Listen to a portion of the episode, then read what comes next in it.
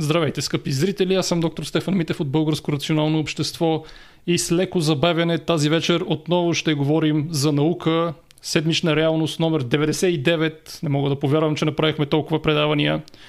Надявам се да ме виждате и да ме чувате. Излучваме на живо във Facebook на 4 места, в YouTube канала на Българско рационално общество и в Twitch канала. Очаквам вашите коментари. Дали сте ни чакали, дали сте се очудили, че леко закъсняваме. Проблемите бяха чисто технически, но вече са разрешени. Ще говорим за химия, ще говорим за лекарства, ще говорим за висше образование, за обучение на студенти, за какво ли още не. Очакваме, госта ще се появи всеки момент. Междувременно давам думата на Габриел и Катрин. Здравейте от нас. А, много се радвам, че пак ще се видим. Здравейте. Така и а, така ще започнем наново да правим епизоди от клона на STEM, а не от а, историческия клон, за който няма много представа, но пък беше интересно и а, също в бъдеще ще имаме още епизоди исторически, и политически, економически и какви ли не. А, може да ни подкрепите. Катрин ще ви каже как. Да, това са любимите реплики. Както знаете, четем предимно коментарите на хората от нашата група Научна реалност. Ако искате да се присъедините към нея, може да ни подкрепите чрез Patreon или ако нямате възможност, може да ни напишете имейл на adminclombafibro.bg, защо искате да сте част от групата. И разбира се, освен коментарите, които винаги четем, получавате още много-много бонуси, как да си вземете книги от Англия, как да имате... Ефтино за 5-6 лева на бройката как да имате уникално, достъп до уникално медицинско приложение и още много други. Ето го и нашия гост, така че направо му давам думата да се представи. Здравейте, казвам се Радослав Чайров, преподавател съм в Юзио Нов Итрилски, доктор по органична химия и преподавател по дисциплините биохимия, биоорганична химия, също така вода курси по хроматографски методи. Еми, свързано е с лекарствата, тъй като там е необходимо, освен да, са, нали, да, да работят и да са много чисти. Това е а, даже най-важното, бих казал, защото ако не са чисти и са токсични, те по-скоро биха навредили. Със сигурност ще имаме въпроси и за примесите, за примесите в добавките, за контрола върху това. Нека първо да кажем а, малко повече за специалностите медицинска химия, биохимия, какви студенти се обучават, колко студенти, какъв е интерес, каква е реализацията. След това сигурно ще има хора, на които им е интересно искат да научат. Ами, това, което мога да кажа за нашия университет е, че обучаваме в нашата катедра специалностите с химия, медицинска химия. Също така обучаваме и учители. Две специалности учителски имаме, педагогика на обучението по химия и физика и педагогика на обучението по химия, човекът и природата. Това се налага, тъй като предишното природознание сега вече е преименувано по химия, човека и природата. Един учител, който е по химия и физика, няма правоспособност да преподава по биология и затова се наложи да въведем тази специалност химия, човека и природата, за да може учителите да се образоват и в биологичната част, тъй като пък те нали, намалиха часовете по природни науки от 2 часа седмично на 1 час седмично и на много учители не им достигат, за да си покрият норматива и се налага да се преобучават. Затова направо направихме една нова специалност, която да им дава тая възможност да имат възможност да преподават по химия и човек и природата, това, което е на по-малките ученици. Само моля ви, потвърдете в чата, виждате ли ни, чувате ли ни, защото няма коментари. Някой Имаше напис... коментар, че няма аудио във Фейсбук, но проверихме Проверих, всичко, всичко е, е наред. Има, има, да, благодарим. Да. А, така че не ни плашете излишно. Без това имахме технически проблеми, всичко изглежда си е наред. Да, всичко е наред. Добре, нека да започнем с това, да кажеш какво се случва, когато един човек завършва химия и иска да се занимава с а, лекарства и съответно пък след това с академична дейност. Как стават тези неща? Ами, студентите, които идват при нас първи курс, както всички, не както всички, но както повечето студенти сега са много неориентирани, на въпроса защо искате да учите химия, много често ми отговаряте ми, беше ми интересно в училище или просто имах добра учителка, която ми обясняваше добре. На повече от тях просто им върви химията и с, а, с това започват, а, затова идват а, да се обучават медицинска химия. Другата причина е, че в близост до Благоевград се намира град Дупница, където е локализиран завода за лекарства. И много от тях започват моментално след завършването. Даже по време на обучението ходят на стаж там и след това почват веднага работа, тъй като завода изпитва глад за кадри, защото разширяват производството, непрекъснато въвеждат нови. Нали, те всеки ден падат разни патенти на разни лекарства и те ги, в момента в който падне патент, има готова партида, просто я изнасят, за да не губят време. Може би това трябва да го обясним малко. Първо да кажем, че Дупница, разбира се, е града на фармацията, пише го и на входа на града. И също така, какво означава да падне патента, когато има нови лекарства, те имат а, определен период от време, няколко години, обикновено, може би 10 години, в които те производителите да имат монопол върху това. След това, когато падне патента, други фирми могат да произвеждат генерични лекарства. Може би трябва да кажем тази разлика между генерични лекарства и търговски лекарства, защото в дупници се произвеждат предимно генерични лекарства, нали така? Точно така.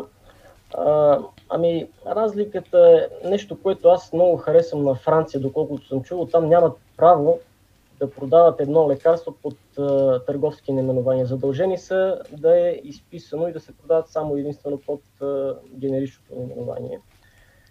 За жалост тук не е така. Също така там няма реклами на лекарства по телевизията, аз не съм виждал. Но тук нали, самолечението е много така тук има само на реклами на лекарства да. в телевизиите. Ами да, седнем да вечера ми се почва. Да. от това, от това. Нали, да не ги избравя, защото е малко неприятно. Но ударе генеричното използване на генеричните имена се значително намалява риска от а, подкупване и а, други неетични практики. Да, аз много харесвам генеричните наименования, тъй като нали, всички знаем, че едно и също лекарство се продава под различни търговски наименования. Едните са 3-4 пъти дори по-скъпи от... Аз съм имал такъв случай. нали, ходил съм на гастроентеролог и Ами това беше преди години. Не ми изчезна проблема. Страдам от гастроезофагиална рефлуксна болест, както много хора и предписаха, предписаха ми естествено мепразол тогава м- на Сантос. И аз отивам в аптеката и давам рецептата и те ми казват 24,68. И аз им казвам, ами това какво е сега? Ами това е, еди какво си. Викам, я ми дайте един езо, езо газ, гастро, гастро, гастро езо нещо беше на завода в Дупница, който беше тогава 4,50. Значи говорим за едно от 6, къде е 6, къде е 24, точно а, 4 пъти по-скъпо.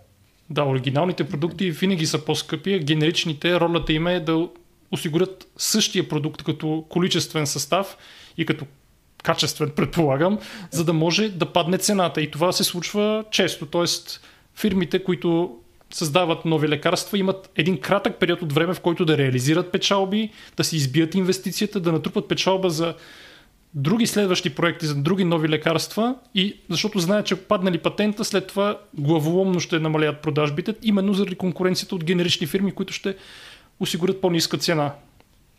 Точно така, да. И те са много, много бързо реагират самите фирми, които произвеждат генерични лекарства. Това, което споменах преди малко е, че в деня на падане на патента, те вече имат готова продукция, която е натоварена и тръгва в, в деня на падане. Толкова са бързи в деня на падане ами, на патента. Да, те, те, си правят сметка колко време ще им е необходимо да го разработят това нещо, да го подготвят, а, за да може в деня, в който падне патента, вече да се го а, да тръгне да се по дистрибуторската мрежа да се разпространява, за да може да завалят веднага така дългоочакваните пари след падането на патента. Да, че в завода в Дубница много така планират на време, планират да.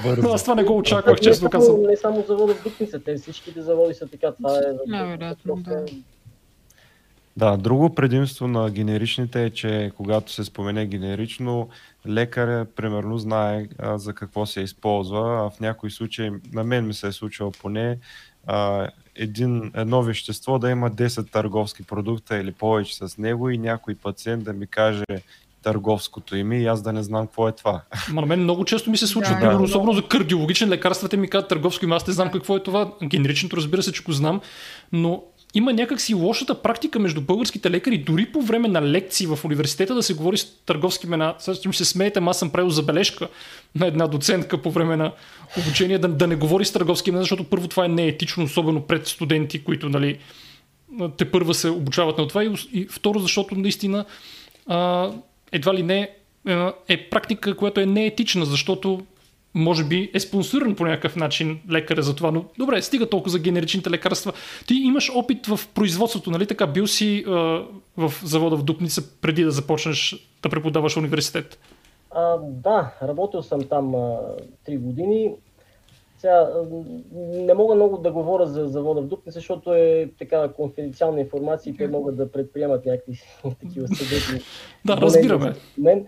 Но това, което мога да кажа, че самия процес на производство не е особено интересен по никакъв начин, защото като кажем лекарства и хората си представят таблетки. Нали, те има и мазила, има сиропи, има суспензи, има сашети и така нататък, обаче хората си представят таблетки. Или ония хубавите капсули, едно време имаше червено и, и, и бяло, като полското знаме беха, антибиотиците, нали, като каже някой антибиотик, те си го представяха капсула. А, Самия процес въобще не е интересен, а всичко е автоматизирано, почти хора няма там, за да се елиминира човешката грешка, тъй като тя е сериозен фактор в такова производство, където се влагат милиграми, някъде и микрограми. Има субстанции, които са много активни и не може да разчитаме на хората да го дозират. Това процес е изцяло автоматизиран и просто има един оператор, който следи дали машината нещо няма да, да стане там, да почне да, да да, да спре или някакъв друг дефект, да даде някаква грешка. Това е. А, дозира се, таблетира се или се затварят в капсули и след това влизат в блистерите, след това се опаковат и излизат. Абсолютно безинтересно е. Много интересно е, че има различно осветление, тъй като някои вещества са светлочувствителни и се налага да, нали, да се гасат флуоресцентните лампи, да се пускат такива с по-низки емисии на UV лъчение, за да може да не се намали, защото те там ще си окей, в момента в който ги облучи UV светлината, примерно аскорбиновата киселина е чувствителна много. И като дойде за анализ в е, качеството, в е, хората, които са за качествения контрол на лекарствата, ако е попаднала UV светлина върху нея, зависимост от от интензитета на самата светлина и времето на облъчване, е възможно да вече при анализа, преди да се освободи партията, да покаже занижена стойност и да дори да дойде под границата и тогава трябва да, да партия трябва да се задържи. Ето това е много важно. Как се гарантира качеството на продукцията и как се планира технологичния процес? Защото нали, за да се произведе лекарство, то трябва да има гарантиран състав, което по някой път трудно се постига, особено при биоподобните, ама за това по-късно ще говорим. Как, тоест, как се гарантира качеството на производството? Ами, това, което споменах с автоматизирания процес, всичко се прави от машини, които са предварително валидирани и тествани. Нали, тогава беше собственост на Actavis Group, завода сега е Тева. Те имат много други заводи, където тази технология работи доста време, нали, валидирана си от съответните техници. Това е гаранцията за качеството. Разбира се, машините, нали, те не са безгрешни, хора ги настройват, могат да възникнат някакви грешки, но тогава отдела по качество, всъщност това само е работа, това следят лекарствата по различни показатели. Нали, количествено съдържание е най-важният показател, дали отговаря това, което е написано на опаковката, на реалното съдържание на една таблетка или капсула или каквото е там формата на лекарството. Разбира се, има доверителен интервал. Това, което при едно измерване всъщност е плюс, нали, имате там 10 мг плюс-минус 0,1 или плюс-минус 2 мг, дори има такива нали, колкото е по-голямо съдържанието на едно лекарство, толкова повече се разширява и доверително интервал. Ако влиза в този интервал, всичко е наред. Отделните страни имат вече различни а, доверителни интервали. Примерно западните страни изискват по-голямо качество и те го така стесняват този интервал. Там трябва да отговарят нали, по-стриктно на тези показатели. Друг показател, по който се изпитват лекарствата е примерно количествено разтваряне. Има стомашно устойчиви таблетки, които не трябва да се разтварят в кисела среда, тъй като нали, има различни причини, дразнат стомаха или пък активното вещество от киселината се деактивира и така нататък. Трябва да се симулира една стомашна среда. Това, съм, това сме го правили ние в университета, като тестваме а, наши разработки, да видим дали пък няма да се разпадне, защото в стомаха pH е 0,1 и там вече едно вещество може да хидролизира и да не стигне до червата, където се абсорбира в активна форма. Може да, да се вече да се разпаднало на 2 на 3 компоненти под въздействието на тази солна киселина. Това също се тества да се види дали а, обвивката може да издържи 2 часа, колкото нали, се предполага, че е времето, което прекарва храната в стомаха. Това е изключително важно, че го казваш, защото ако лекарството не стига в активна форма или в подходяща за освояване форма до мястото на освояване, което най-често е тънкото черво, то съответно няма да има ефект. Значи задължително трябва да се внимава с това а, какви промени то претърпява в стомаха и как, даже може би това трябва да го кажем по-подробно за така наречената фармакокинетика, т.е. в обем на разпределение и съответно елиминиране на лекарството, т.е. трябва да се постигне една терапевтична концентрация, което не е толкова лесно, както звучи терапевтична концентрация, говорим в кръвта. Нали така?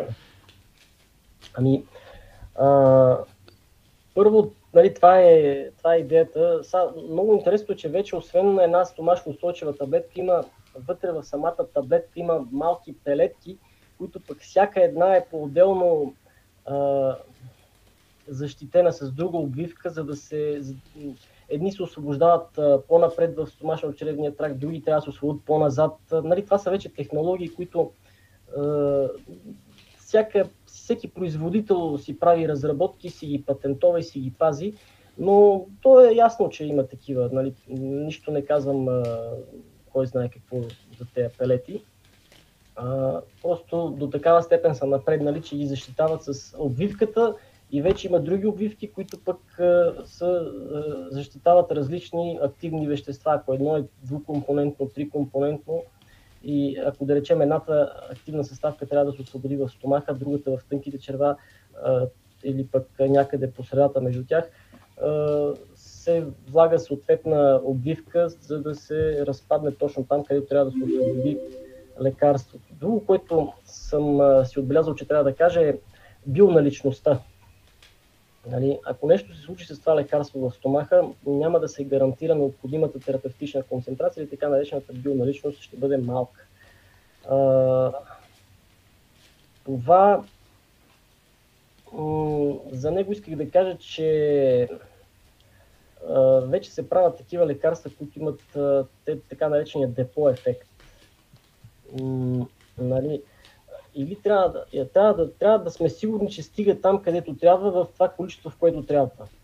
А, друг е въпросът, че някои пък веднага се освобождават а, и освобождават голямо количество активно вещество в кръвта, а то не е необходимо на организма такова количество и се това е черния дроб.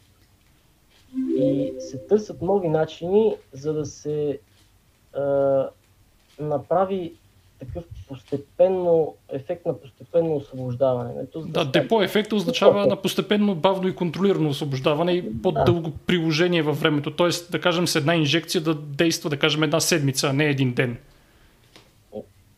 Да речем, да, седмица е доста дълго време за лекарството. Те, те астероидите са по толкова време, но те, това вече зависи от структурата на лекарството. Те имат а, така силно липофилна структура, която затруднява организма да нали, не може да ги изчисти веднага и те действат толкова дълго време, но да, да, това е. Просто трябва постепенно да се освобождава, първо за да не товари черния дроб и второ за да, за да улесни и пациента да, да го приема, да речем един път на ден, а не да, да два пъти, три пъти, четири пъти.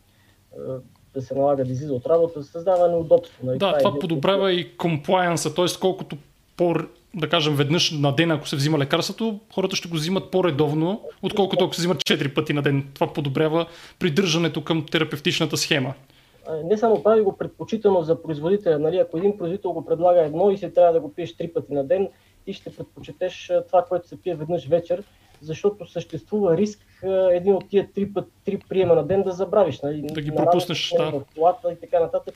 Хората вече до време си знаят, а, аз изпих ли си хапчето и тогава си лягат или сутрин с ставането се създават едни навици и депо ефект е много ценен и от към а, такава гледна точка да, да не пропускат пациентите приема и Разбира се, това е така наречената win-win ситуация, защото и за пациента е добре, и за производителя е добре. Предпочитано му е лекарството и пациента не, не забравя да, да го взима. Добре, как, как реши да напуснеш производството, където казваш, че има глад на кадри и да се насочиш към академичната кариера и към какво конкретно са твоите научни интереси? А, историята е интересна. Аз работата в Actavis я харесвах, защото там се работи изключително с най-новото оборудване, с най-добрите аналитични апарати. Разбира се, това не е защото работодателя иска е така ларш и дава пари за оборудване и за консумативи. Това е защото се изнася много продукция в чужбина, в Европейския съюз, дори вече изнасят и в Штатите. FDA мина там на проверка, одобри ги. А, и това вече идват едни одити от чужбина. И те а, виждат един апарат а, за течна хроматография термо и казват, о, ма това при 5 микро, микролитра не взима добре, това, това ако продължавате да анализирате с, с този апарат нашите лекарства, които изнасяте за нашите пациенти, ние ще се обърнем към друг а, производител, защото а, много производители го взимат като подизпълнител за вода. правят се таблетките и се изнасят а, с различни етикети. Може да е на немски, може да е на унгарски, да, да. в зависимост от това кой ги е поръчал. И когато дойде такъв аудит от съответния клиент, той казва, тия апарати не са подходящи, ние нямаме доверие, защо не сте си осигурили, да речем, Agilent, които са така водят Мерцедеса на течната хроматография. И затова казвам, че оборудването там е на най-високо ниво, заради непрекъснатите аудити от различни клиенти, които ме завода. А, това как реших да, да се пренасоча, ами работата в университета е много по-престижна, първото, което е. И второ, е, дава по-голяма свобода. Имам, имам повече свободно време, работя с изключително и добри специалисти от цялата страна. В чужбина също имам много контакти. Работя с млади хора. Нали, аз напредвам във възрастта, но когато около мен има млади хора, а, така чувствам се, аз се чувствам по-добре. Нали, те ме мотивират да работя, вместо да си стоя вкъщи и да се издухвам така от много работа. Аз а, сред тях се чувствам по... Нали, оставам си млад, колкото и да напредва възрастта. А, истината че един ден посетих Благоевград с един мой колега и там се срещнахме с моята научна ръководителка, която беше на дипломните работи за бакалавър и за магистър, професор Станкова, и тя ми предложи. Искаш ли да дойдеш при нас да си докторант? И аз първоначално отказах, защото тогава стипендията беше 450 лева, а тя ми каза, че е абсолютно изключено да бъда хем докторант, хем да си продължа работата в завода. Значи или-или да решавам. А, и в крайна сметка така имах време няколко месеца да си претегля плюсове, минуси. Тогава нямаше гаранция, че ще остана на работа в университета. И си казах, защо пък да не напусна за 3 години, да си направя една докторантура, мога да се върна пак в акта и там няма никакъв проблем. Хора се търсят и в крайна сметка се освободи място в университета, започнах там работа и си останах там. Много съм доволен от условията на работа, от студентите и от колектива с който Каква беше темата на докторантурата? Ти ли си я избрали, предварително беше ясна? Ами, научният ръководител ми я избра, тъй като тя дълги години е работила в тази сфера на модификацията на лекарства и се занимавахме с... И, и аз с нея, нали, като бакалавър и като магистър съм правил дипломни работи. Там модифицирахме а, противовирусни а, лекарства и дисертацията първоначално беше свързана с модифициране на противовирусни лекарства. В на това, в, в последствие после разбрахме, че едно от, нали, като се прави литературната справка и се търсят източници, установяваме, че едно от тези противовирусни вещества пък има и такъв двойствен ефект срещу симптомите на Паркинсон, където успяхме да а, с един кошум да оцелиме два заека и дори а, направихме патент. Направихме патент върху едно от съединенията, които ни бяха включени в дисертацията, тъй като то оказа много добри много добър ефект срещу симптомите на Паркинсон. Инвиво правихме изследванията. Инвиво означава да се правят на животни. И първоначално се правят инвитро изследвания. Инвитро е в Петри на клетъчна линия някаква, да се види. В епроветка, да, да кажем за хората, да. Да, които не знаят какво е Петри, в епроветка най-общо казано, или в стъклен да. съд. Да, да, да. да. Там има една клетъчна линия. Първо, първото нещо, което се гледа, като се направи едно, една разработка на лекарство, е токсичността. Прояви ли токсичност, по-нататък забравяме за всякакви други изследвания, защото те са невъзможни. А как преценяваме токсичността инвитро или след това при животни? Ами това го правят а, микробиолози ние не се занимаваме с а, това нещо. Даваме им го на тях а, и те правят една посявка, доколкото знам, два съда. Или, нали, те не, два казвам условно, защото за едно измерване трябва да са поне три от единия вид, три от другия вид и така нататък, за да се вземе средна стоеност.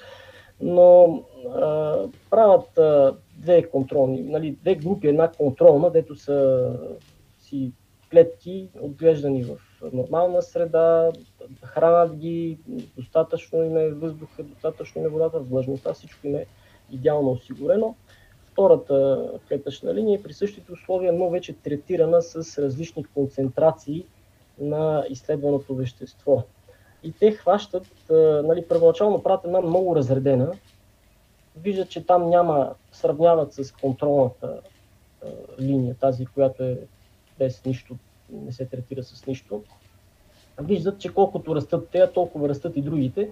Тоест при тази концентрация всичко е точно, не проявява токсичност и вече а, гледат следващата концентрация, която може да е два пъти или един път и половина. Те си преценяват колко да е, каква прогресия да нараства токсичността и в един момент хващат а, при коя концентрация има изменение в а, разлика от контролната група спрямо тествената група. Така определят а, нивото на така наречената цитотоксичност. Това е много важно, между другото, ще го кажа, защото аз не съм се замислял толкова подробно на това как когато има нова молекула, първоначално определяме дозата върху нали, върху животно и след това върху човек. Тоест първо се базира на, на цитотоксичността. Ами разбира се, защо да убиват животни, мишки, плъхове и така нататък, като може да се види първо на клетъчно, защото ако е на клетъчно ниво ако е токсично, това обезмисля да. по инвиво изследване. Да, и, и след това как продължава, как се прехвърля на следващата стъпка с животни? Ако установят, че при високи концентрации вече те знаят кои са допустимите високи концентрации, при които може да се прехвърли тестове към животни. Направили са ги, видяли са, че в високи дози не повлиява растежа и развитието на клетките или може да го повлиява, но е в допустимите граници. Тогава решават да изследват това вещество и върху по-сложни организми. Най-често това са лабораторни мишки, които са отглеждани специално за тези условия. Те са те ги размножават в такава среда, в която нямат възможност, нямат досек с външната среда да се заразят с нещо, за да са сигурни, че са чисти, че са еднакви, че не страдат от някакви заболявания, които могат да повлияват на изследването.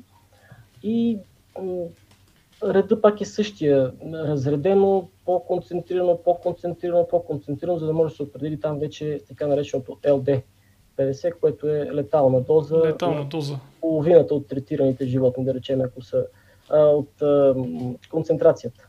концентрация на високо. При каква Тоест, коя концентрация убива 50% от животните, на които е дадена? Да, да, да, да. Коя концентрация убива 50%? Ако е дадена на 4 животинки това вещество и две от тях умрат при тази концентрация, това е LD50. И това показва нещо много важно, че абсолютно всяко вещество на практика има такава летална доза и че отровата е в дозата. Дозата прави отровата, да. Това, това е нещо, което нали, като химик много обичам да го казвам и на студентите Запомнил съм го от един академик, който ни водеше химия на ксенобиотиците, покойния академик Ловински. Той каза, колеги, няма отрови. И ние бяхме шокирани, как така няма отрови.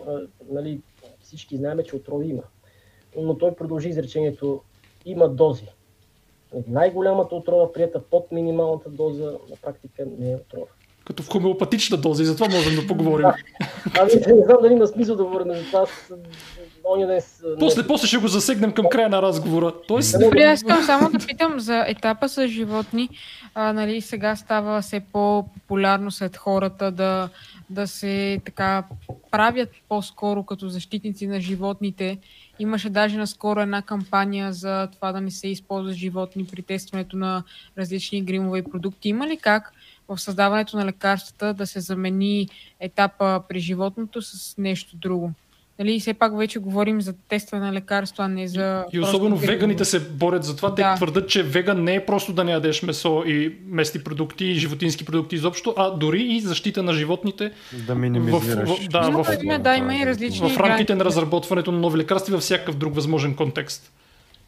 А, разбирам въпроса. Значи за гримовете и за козметиката аз също съм твърдо против. Това е, е една глезотия, без която може да минеме, но е въпрос на много пари и за съжаление не могат да ги накарат да, да спрат да го правят, но при лекарствата не мисля, че има друг начин. Нали, там вече го правим в името на нашата популация, ние като водещ или доминиращ животински вид, мислещ, разумен и така нататък, трябва да, намерим начин да оцеляваме. На мен също ми е изключително неприятно, че ползваме тези животинки. Аз самия тук имам вкъщи домашен любимец и съм го затворил там, защото ме учи и тук се качва на, на бюрото и иска внимание. А, наистина аз се чувствам неприятно от това, че това, което правя, а, после отива да трови животни. Но не, няма друг начин. Опитват се, опитват се чрез компютърни модели да симулират а, примерно някакво лекарство, рецепторно взаимодействие, да симулират ензим, активния център, лекарството отива там, как точно ще се скачи. Обаче има твърде много променливи, които не могат да... Дори компютъра да има необходимата изчислителна мощ да го сметне това нещо. Ако трябва и за една година да го смята, ще го сметне. Обаче те не могат да въведат всички тези променливи. То, те са и неизвестни. А и организма е сложна система, да, да няма... Как... Изключително сложно е, няма друг начин, за съжаление. А иначе тези модели, които се наричат silico, т.е. разработени на компютър, стават все по-модерни, но на този етап няма как да се пропусне етапа с животни, въпреки че природозащитниците много настояват, но сега други въпрос е, че дори да се установи някакви, да кажем, а, странични ефекти на някакъв етап върху животни, това пък не означава, че при хората задължително ще се проявят, защото и човекът не е мишка, очевидно. Използват и не само и мишки, ми след етапа на мишки, предполагам, се преминава и към по... По-сериозни. Даже и маймуни, често и на маймуни се... Да. Точно така, Преди да, да, стигне до хора. По-близки, да, човека. Ами, да, да, да, да, да. След мишките следват нали, по-едри гризачи, плъхове и после върват нагоре. Но за наша радост примерно една, е, на, на, на 100 000 разработки едно да стане лекарство. Така че... а защо е толкова малко успеваемостта? Това е също важен въпрос, за който може би доста хора не се замислят. Ами, защото м- трябва да сме абсолютно сигурни, че това вещество не вреди по някакъв начин. То може да показва много ниска токсичност, може да показва висока активност, може да е супер от всякъде, обаче да прояви някакъв канцерогенен ефект. Това, за жалост, все още е трудно да се хване, защото нали, трябва да минат години да се установи. Аз наскоро разбрах, че с, в Сартана има такъв случай. Имаше, да, скандал с специално това лекарство преди години. Да, а то се изписва доста време. И въобще сартаните, не знам дали е само в сартаните, първо ще разберем дали другите сартани имат такова действие. Но ниска успеваемостта, защото трябва да, да е гарантирано, че то е безопасно на много нива. И на много от разработките се провалят на някое ниво. Примерно, то на клетките дава ниска токсичност, обаче вече в инвиво изследването в организма почва да се трупа някъде. Може да се натрупа в черния дроп и да го увреди или да увреди бъбреците. На някакъв такъв етап е възможно да се проявят някакви неочаквани ефекти и вече се приключва. То ясно е, че няма как при положение, че уврежда на мишките бъбреците да го дават на по-нагоре. Всъщност, да. широката публика въобще не разбира колко голяма инвестиция и риск най-вече поемат фармацевтичните фирми, когато тръгват да разработват ново лекарство. Едно, че е скъпо, но и вероятността за успех не е толкова висока, колкото им се иска. Има голяма а, реалистична възможност просто да им се провали лекарство и те да са се а, изразходвали да. милиони и, и накрая нищо. Ами това, което казвам, едно, на, едно към стотици хиляди, да не казвам едно към милион. Чак, чак толкова не мисля, че е чак толкова, но, но става дума, ако броим нали, началните етапи, може би. Но ако нали, вече говорим тези, които стигат до опити с хора, значително така по, по-вероятно, обаче пък те до, до хора не стигат много, много молекули, защото не риска е просто прекалено голям. процеса на хора, да, през хората. Има някаква причина да не стигнат нали, това, което казвам, че е възможно на всякакъв един етап да уврежда орган или да, не да знам, не съм се замислял и аз, ние не сме стигали до там, за да... А и не съм чел толкова много за Добре, а е, това е много, много интересно, че лекарствените продукти преминават и през всеки етап имат възможност да се а, провалят през адски много етапи. Минават и накрая, примерно, обикновения човек каза, аз няма да пия, пия лекарствени продукти, аз ще пия хранителни добавки. Аз лекарства не пия. А те не, просто не разбират колко по-рисково е да се пият хранителни добавки, където контрол на качеството е занижен. Да, да ти имаш ли, имаш ли поглед върху хранителните добавки, където нали, законовата регулация е много по-така разхлабена и въобще няма такъв контрол, както е при лекарствените продукти? А, професор Станкова води такъв избираем курс в нашия университет, лека, а, биологично активни вещества, като хранителни добавки се казва. Много интересен е курса, всяка година го избира, той е избираем. И всяка година го избира студентите, то няма как да не го изберат с а, това съдържание. А, аз им вода упражненията. И правиме там едни семинарни упражнения и им чета за различните добавки. При добавките, за съжаление, наистина контрол е силно занижен, дори не се изисква да има листовка вътре. Ако се води добавка нещо, може и без листовка. Това е така е по закон. И, и наистина в някои добавки отваряте вътре това, вътре нищо. И си го пиете. Ако не седнете да проверите какво пиете, Тоест може да е захар, просто захар да пиеш. А може всичко да е, може да е вредно дори. Имаше случаи на фитнес добавки, в които имаше добавен амфетамин. Да, за съжаление се случва. А, да, и много от... А, дори аз като съм ходил на фитнес и а, един ден а, казах на, там на момичето, бе, викам, има един азотен бустер, искам да го пробвам. А, и тя вика, бе, той е много силничък, вика, на мен почва тук отгоре да ми мравучка. и, аз си, аз си казах, дай, дай да го погледна само. И нали, като прочетох зад съдържанието, то си нали, пише го наименованието, нали, нормален човек, който не се интересува от химия, няма как да го хване това нещо, но си беше така доста завуалирано, едно сериозно такъв стимулант, който не му беше мястото там. И... Той имаше, сега, миналата година имаше една странна мода да се приемат азотни бустери директно с а, лъжичката. А, с скуп, да, взимаш един скуп и директно си го и... слагаш, даже имаше смъртни. Да, без, без да се разтваря, това и аз го гледах. Имаше смъртни случаи, да. А това беше... И го приемат в някакви огромни концентрации, да, да. Беше от pre от някакъв прекалено много кофеин май бяха приели. Да. Ами, те вероятно разчитат на това тук по тези, където бързо се освоява и искат веднага да подейства. Аз предполагам, че за това го взимат по този начин. Може ами... и просто мода да е, честно просто Е мода, Не мисля, че осъзнават къде колко бързо се освоява самото вещество. Но искам отново да повторим, че добавките просто законово не са регулирани почти хич, да не кажа изобщо. Тоест, вие може да сложите каквото искате. Аз, ако реша да произвеждам добавка, там е бизнеса, защото никой не те контролира по никакъв начин. Всичко е само маркетинг. Ти съгласен ли си с това твърдение? Абсолютно, абсолютно съм съгласен. Така е, колко по-добър е маркетинг, маркетинга на една добавка, толкова по-успешна и контрол липсва от всякъде. А, и... и ето тук още нещо, което ощетява фармацевтичните компании. Те се стараят аджирент, не знам какво си оборудване, там да инвестират милиони, всичко да им е точно. И накрая някой ще отваря гараж, бърка там в един казан някакви добавки, таблетира ги, слага ги в капсулите и заминават.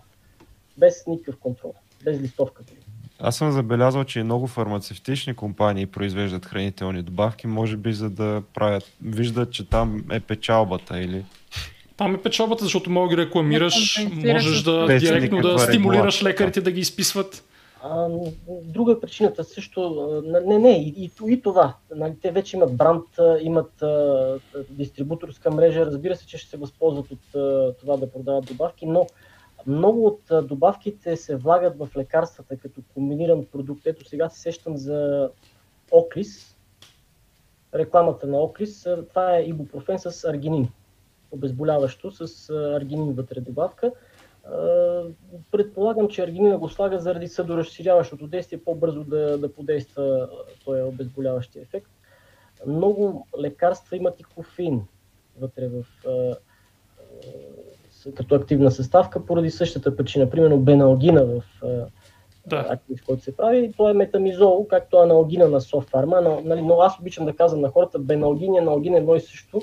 Обаче, е, нещото съм работил в Дупни, искам да го рекламирам, беналгина ще ви подейства по-бързо, защото са сложили вътре е, малко кофеин, който да осигури така един по-бърз е, прием. А също така има и витамин, мисля, че беше B, B, B1 пак има някакво синергично действие, за да се прави по-бързо този ефект. И много от тези суровини, така иначе са ги купили като суровина, влагат се в лекарствата, ами защо да не ги правят отделно като добавки, тъй като вече им ги доставят и може да се увеличи печалбата без да се инвестира нещо допълнително. А, има и доста случаи, в които има вещества, които се предлагат както като лекарствен продукт, т.е. минали са всички а, нива на одобрение, така и като добавка. И аз в а, такива случаи, примерно, ми се е налагал да изписвам търговско име, защото няма как да изпиша хранителната добавка. Ако изпиша генерично, примерно, витамин или нещо от този сорт, а, хората ще отидат да се вземат да. хранителната добавка. Абсолютно. Няма да да. Има го това. Има го, че дори на витамините не може да си сигурен, че това е количеството да. и състава, който ти пише. И за това в такъв случай, примерно, да речем Б комплекс, понякога ми се, изпи, а, ми се налага или витамин D понякога. Изписваш Б вид, защото те стимулират, нали така? Да. Не, има си, има си примерно B12, между другото, доста така се предлага и като добавка, и като лекарствен продукт. Има ефект значителен, примерно при някои анемии. Но за да напиша лекарствен продукт, трябва да го напиша с търговското му име, защото ако напиша генерично, не се знае какво ще дадат в аптеката. Има го, има го това. Даже и фолиевата киселина ние често я изписваме, примерно при циротици. Mm-hmm. А, и има разлика между това, в смисъл добавки, аз с свито сърце изписвам, наистина, да. защото знам, че може да ти да си мислиш, че пиеш нещо, но всъщност нищо да не пиеш, защото просто такава е политиката. Никой не ти гарантира какво е там. Може би трябва да отбележим тук за тестването нали, с мас спектрометрия. Аз не съм много запознат с тази процедура, нали чрез нея се тества за количествен и качествен състав. Ами да, с Mass Spectre се искат да гарантират, че това е, те тестват всъщност молекулната маса на това съединение, дали молекулата е тази. Да речем една молекула има молекулно тегло, сещам се за хлороводорода, 36 и 45 е молекулното тегло. На... Това е химично съединение, нали, солната киселина, хлороводорода, да. вода, солна киселина. Наскоро изчислявах с него и за да се види дали наистина това е молекулната маса, дали това е съединението. Това е първия, първия признак, по който да се съди, че наистина това е. Но в лекарствата вече има различни изомери. Там се намесва изомерията и а, молекулната маса не е достатъчно като анализ. Нали, мас спектрометъра не е достатъчно доказателство. Ние може да го имаме като молекулна маса, доказвано е, но не е сигурно, че точно това ни трябва. Може да е, да е друго съединение със същата молекулна маса. В органичната химия има изключително голям брой съединения, които имат една и съща молекулна маса, тъй като са с еднакъв брой еднакви атоми са просто, но са подредени по различен начин. Изумери, нали така? Различна И структура имат, различна различни форма, връзки, да. различно извиване там. Как беше? Изомерите са най-общо казано като ръцете. Едно и също вещество, нали? като го гледате едно и също, обаче всъщност е, е, той е по същия начин структурирано, по същия начин подредено, но е огледално отражение на, на, на другото. И ако едното отива при ензима и си съвпада хубаво в активния център, другия изомер, понеже е огледално копие на него, не става. Нали, това се наричат N-антиомери. И... Да. А, и примерно, ето за пример за, за омепразол и есомепразол. Да, есомепразол е ляво въртящия изомер. Точно така. А, а, и, и Само да кажем, че е ляво въртящ на поляризираната светлина, понеже хората Да. не знаят какво да е ляво въртящ. Когато се насочи поляризирана светлина, единия изомер върти светлината наляво, другия надясно. Аз също не съм съвсем Е, да. наясно какво. Да, Но... Това е химия 10 клас, да. Това е така, но много хора не си го спомнят. Аз даже не си спомням, че съм го чул в 10 клас, може да не съм. Но а, да, омепразола, който се предлага на пазара, нали все повече лекари предписват есомепразол, тъй като това е изчистен само един изомер, а омепразол, който се продава, всъщност е така наречената рацемична смес. Там И двата съдържа, да. двата ги съдържа, но не се знае точно в какво съотношение. Обикновено е около 50 на 50, но е по-малко ефективен. Тоест 20 мг омепразол няма да повлияе така добре, да блокира така добре протонната помпа, колкото 20 мг есомепразол. Абе, то клинично не е много доказано. Това даже да кажа, че почти няма значение кое от а, а, групата на инхибиторите се предписва за чисто клиничния ефект, но теоретично е така. Теоретично, Че- може би, защото нали, в ля, а, се извърта наляво молекулата, може би има по-добър, по, по-добро захващане. Това ли е хипотезата или как? Това също може да са го установили инсилико чрез такова изследване. Да. Сега не знам, аз не съм чел дали има вече изследвания такива биологични да се види със сигурност. Но това е възможно заключение от инсилико изследване. Там могат да го симулират това. Тоест, мас спек- спектрометрията е само за установяване на молекулната маса, да го кажем, вече има други методи да се установи конкретната молекула и съответния изомер, кой е, като количествен и качествен състав. Не, не е достатъчно само мас спектрометрия. Ами да, има други ефекти. Това е добрия стар а, ядрено-магнитен резонанс. Той, освен за диагностициране на пациенти, служи и за диагностициране на молекули. А, това не съм го чувал. Разбира се, то, а, идва една молекула, установено е на мас спектрометъра, че е точното молекулно тегло и веднага заминава за ЯМР анализ, за да се види, а, там се доказват конкретни връзки, които ние очакваме да намерим в тази молекула. Примерно една амидна връзка, въглерод, азот, трябва да я докажем. А, и ако там има съединение, което, което е със същата молекулна маса, но е, няма тая връзка, на ЯМР ще си проличи. Uh, ЯМР специалист ще каже, тук не откриваме ние тая връзка, не е това съединението. Маса може да ви го е показал, но това е нещо друго. А къде се прави този ЯМР, в смисъл в България? В БАМ, в БАМ, В БАМ. а, има два апарата. На друго место, место не знам дали, вероятно може да има вече в Софийския, може да имат а, Да. ЯМР. Не съм много запознат, ние нашите проби сме ги тествали в а, БАМ.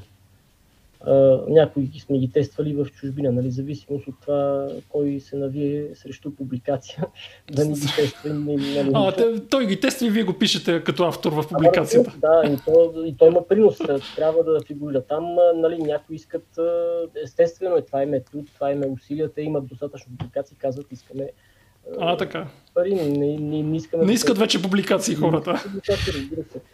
А, имат достатъчно за какво. А, така че работиме с колегите от БАН, работиме с колеги от чужбина, там се доказва на ЯМР, има два начина, прави се протонен спектър, да се видят водородните атоми и се прави а, C13. Това е радиоактивен да. изотоп на въглерода, за да е сигурно, нали, защото само протонния нещо може да е станало, уши има, уши няма тая връзка, обаче вече и с другата се потвърждава. Нали, не съм много навътре в ЯМР анализа, не мога да кажа какво точно правят колегите, но там вече е сигурно, че това е съединението. Там вече могат да го докажат, защото се виждат отделни връзки, които трябва да ги има в тази молекула, там ги доказват и вече се знае, че е това. Добре, каква научна дейност се разработва конкретно в Югозападния университет? Към какво са ви насочени в момента интересите, чисто научно? Ми в нашата катедра мога да кажа сега колегите, защото Юзото е голям университет. Там е да, да, да, във вашата кон... катедра конкретно. А, ние работиме в различни направления, в зависимост от това кой преподавател в какво направление да си развива неговите си неща. Ние имаме колега, който се занимава с инсилико изследвания, поръчал си е супер мощен компютър, осигуриха му го от университета, пуска си там нали, преди страдаше много от липсата на изчислителна мощ, защото си губеше страшно много време колегата пуска един анализ и то се изчислява седмици. И а, спира интернета, спира тока, не знам какво. И ако нещо стане, трябва после още няколко седмици. Много е неприятно. Сега вече има по-мощен компютър и може да прави по-бързо тези неща. А, имаме колеги, които а, се специализират в областта на аналитичната химия и по точно на изчисляването на неопределености, на грешки при измервания, които са много важни, защото и най-добрия химик, и най-добрия аналитик може да се разсее по някакъв начин, да не измери достатъчно добре. Трябва да се хване каква е вероятността да има грешка в измерването и разбира се обработката на статистическите данни. Това го прави колегата с аналитичната химия. Ние с професор Станкова и с другите колеги, които се занимаваме и с органична химия, някои с биохимия, пък разработваме лекарства, подобряваме, опитваме се да ни са, колко ги подобряваме. Добре, как, как става това? Това също веднага ми направи впечатление. Как може да подобрите лекарство, особено ако е вече съществуващо? А, ами по много начини сега ще кажа, само пропусна да кажа, имаме и колеги, които се занимават с възобновяеми енергийни източници, разработват се батерии на, на основата на микроорганизми. Тъй като нали, литиевите батерии, лития е много малко в, световно, в световен мащаб, само в Чили там 40% ли от Чили идва. И чилиците, ако кажат от утре е никакъв литий, нали, като другите, не е хубаво да се централизират нещата и се разработват вместо литиев ион, водороден ион, който също е малък, може да минава през мембрани, горивни клетки и така нататък. В там, Сигурно се търсят и организми, дето да, примерно захващат въглерод или там Carbon Capture, което е най-модерното и търсено в момента като технология, но все още не е успяла технология. не, не знам дали това го правят точно. То, да. Това е свръхмодерно, едва ли се прави в България изобщо, но е интересна идея. Да. да. Това исках да кажа, че и с възобновяеми такива енергийни източници се занимаваме химици. Та на въпроса за как може да се подобри лекарството. Над 50% от лекарствата, които са открити някога, идват от природни продукти. Нали, хората в миналото даже от праисторическо време са знаели, че чай от еди какво си помага срещу еди що си. И тогава с годините и с нарастването на познанията, на хората придобиват повече познания с развиването на технологиите, вече нали, този чай хубаво, някакъв чай помага срещу нещо, ама те почват да се питат, абе какво точно в този чай помага, защото има чайове все какви па не помагат. Нали, задават си въпроси, задават си въпроси, търсят начини да разберат кой е виновника за това да се подобрява. Сещам се за галантамина и кокичето на и съответно как случайно открито от вазата от цветята, като е пила и е получила пациентката подобрение. Оплетох се в обяснението. Тоест, една голяма част са от естествени да. източници, а докато нали, след това започват и синтетично да се произвеждат. Да, да, да. да. Да ми се подобряват някои, примерно концентрацията или по някакъв така, начин качествата. 50% са от природни източници, които обаче а, първоначално ги изолират. Да речем е ефедрата. Знае се, че тя съдържа алкалоида ефедрин. Той е стимулант и се предписва на хора за, с а, ниско кръвно налягане, страдат от това, сънливи и така нататък, малко да се стимулират, да излезнат да се раздвижат. А, знае се, че това е веществото. И сега има много странични ефекти, които не са окей на тая ефедра. Не може да се пие този чай постоянно. Той вреди. Първо, че създава проблеми с кръвното налягане, някои хора привикват към това нещо и се търси начин да се запази това действие, полезното, но примерно да, да не води до зависимост. Или да не, да не за, за ефедрина, примерно, знам, че изхвърля калци от организма. Това е много голям проблем. Не толкова нали, един здрав индивид с ниско кръвно, окей, малко води е кръвното, голема работа. Обаче при хронична употреба вече се изпомпва калци от организма и това не е добре. Почват плътността на костите да се... Между другото, това нещо го има и при омепразола. Тук се открива. Да. и много малко хора го казват, а, а, а е по-важно да се знае, защото омепразола се пие масово, даже е без рецепта. Да, в а, някои от инхибиторите в по-низките дози са без рецепта и те а, могат да нарушат освояването на калци и съответно да доведат или да влушат, а, не толкова да доведат, но да влушат евентуално остеопороза, така че хипокалциемията а, и хипомагнезиемията, аз винаги казвам, че са възможни а, странични ефекти на това лекарство, а, като съответно при хора, които имат остеопороза, ще ми е по-трудно да ги предпиша или въобще няма да ги предпиша, ако няма абсолютно нужда от това. Ето това на мен никой не ми го беше казал, като ходих преди години на изследвания и го установих по трудния начин. Един ден се събудих с неописуема болка в гърба.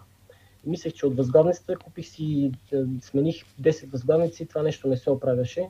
До момента, в който не почетох листовката, не, не навързах нещата, не спрях да нали, намалих приема, почнах да диета. Та, да не се отклоняваме сега. Просто се сетих, че омепрозола също нарушава калция. Търси се начин как да се запази някой ефект, пък да се елиминира друг.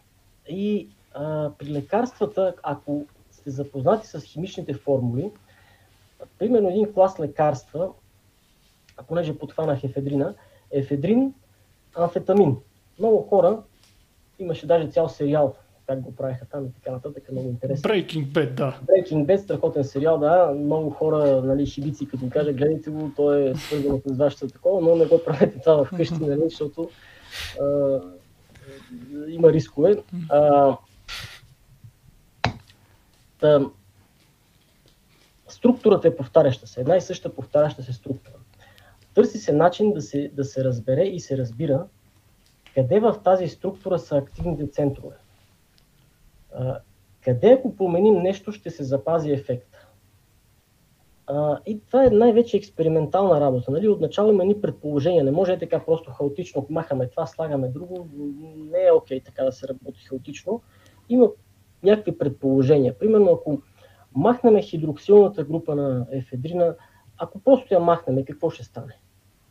Махат я, тестват, виждат, че се засилва ефект. И си казват, добре да е хубаво, по-силен ефект има.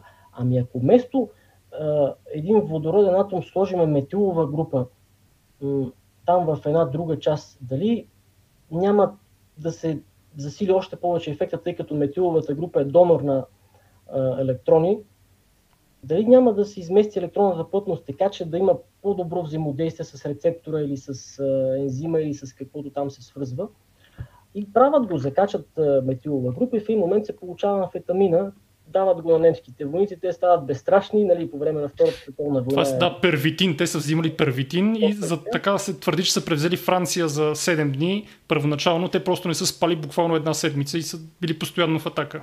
Да, и по този начин нали, предположения някакви и после видят, че наистина се засилва ефект и става невероятен.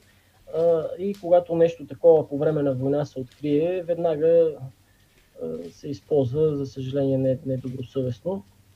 Но пък има и добра страна, защото такива открития, обикновено много сериозни открития се получават по време на войната, тъй като се нали, една конкуренция, кой да победи в тази война, тласка науката напред. Много То, антибиотиците така горе-долу са ами, пеницилина, е разработен по време на Втората световна война. Много хора не знаят това.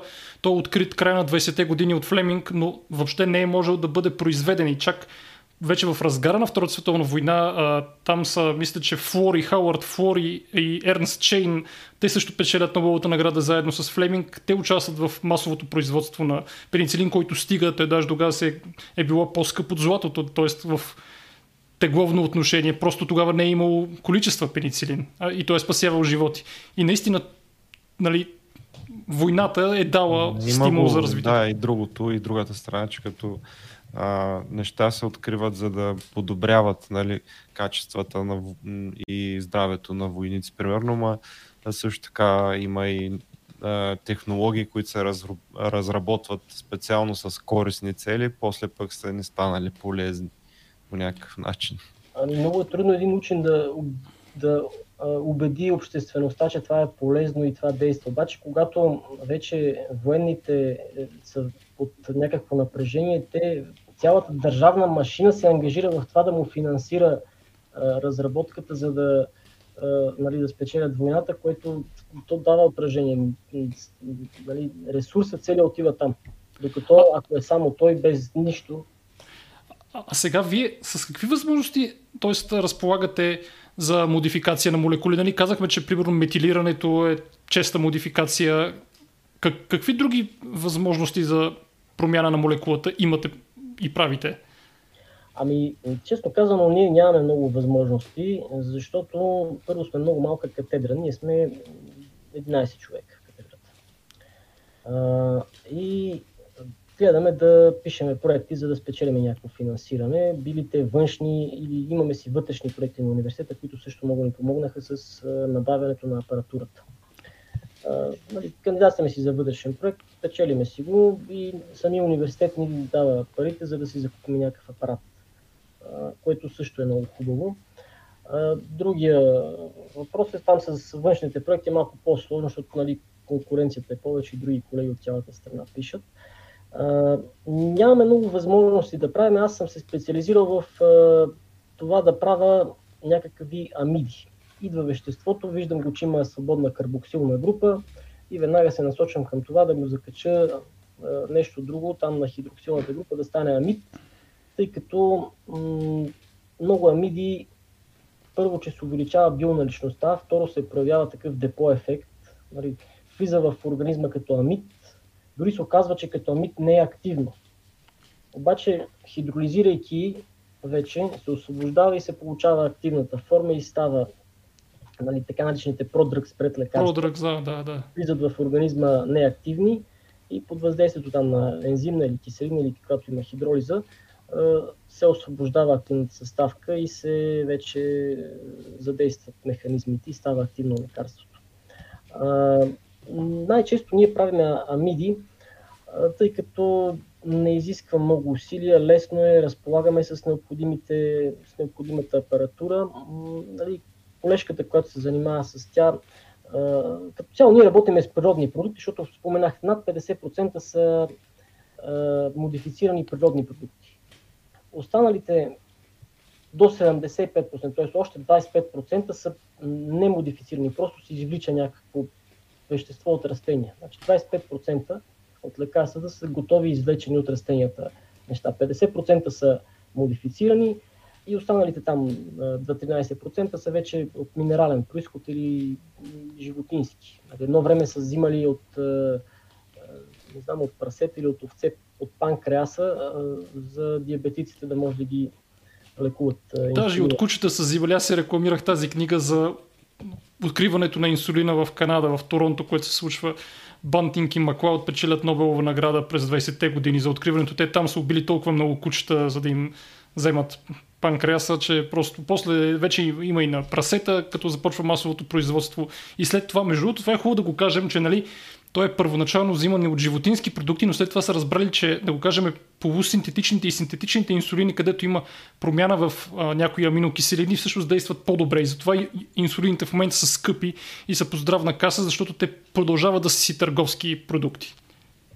Да, а, но е много, примерно, ние не можем да направим инсулин в лабораторията. Това, е, това са 51 аминокиселини вързани а, последователно това за химик да го направи е изключително сложен и трудоемък процес, граничещ с невъзможното. Не е невъзможно, но много трудно и много усилия отнема. Тъй затова се прави от микроорганизми. Той инсулин, те си го синтезират, имат си клетки, които се занимават с това и си го правят.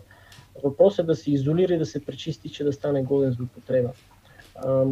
Това, а което прави... клетките са генно модифицирани. Генно модифицирани, да, биотехнология и са това. Защото хората по принцип мразят и синтетично и генно модифицирано, но ето ползи от това. Ами хората, нали, това, което не го разбираме, какво ни остава, дайте да го мразим. Не, да. не го разбираме.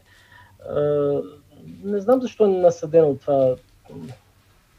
Може би неразбирането поражда някакво... По-лесно е просто да се отхвърля и да не, не се просто опитва да го разберат. То по стандартно човек нали си мрази новите, нововъзникващи неща и технологии и възприема като нещо, което може да навреди, защото има... И не разбира от химия най-вече. Да. да.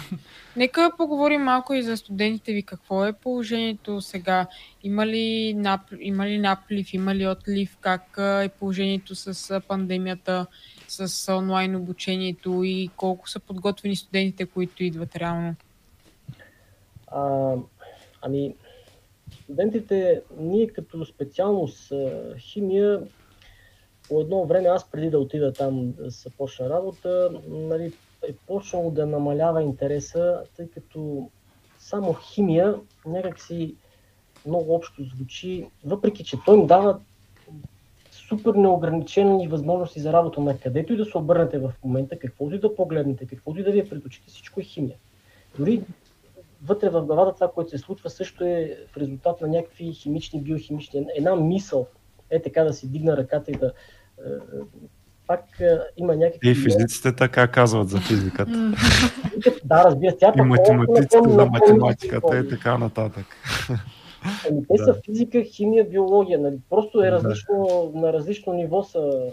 Физиката е на по-просто ниво на елементарните частици, вече химията на нивото на молекулите, биологията вече на нивото на клетки и тъкани навързани са нещата. Нали, аз не оспорвам, физиците са, разбира се, в основата на всичко, но вече химията е малко така, лева да. по-нагоре. И студентите, изучавайки само химия, много така, нали, обичаме да украсяваме имената на, на, на всичките неща. Не само на химията.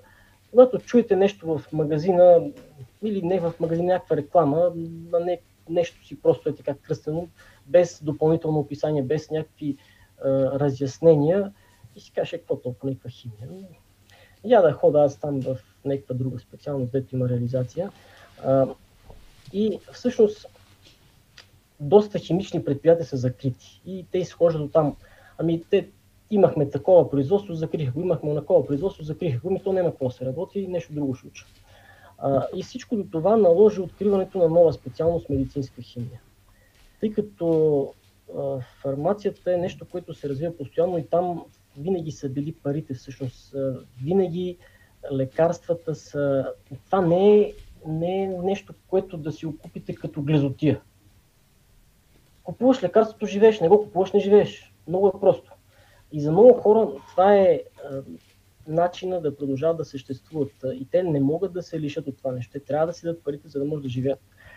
А, и медицинската химия вече е една специалност насочена към лекарствата, малко по-така към биологично активните вещества, към процесите, които се случват в организма. И това привлече доста студенти, защото а, чисто от такава економическа гледна точка те, те гледат на нещата. Ето сега това, ако го завърша, аз мога да почна работа, да, мога да, да, да работя в аптека, да видя там как стават нещата, мога да запиша магистър фармацевт, после ще отворя моя аптека и така разсъждават.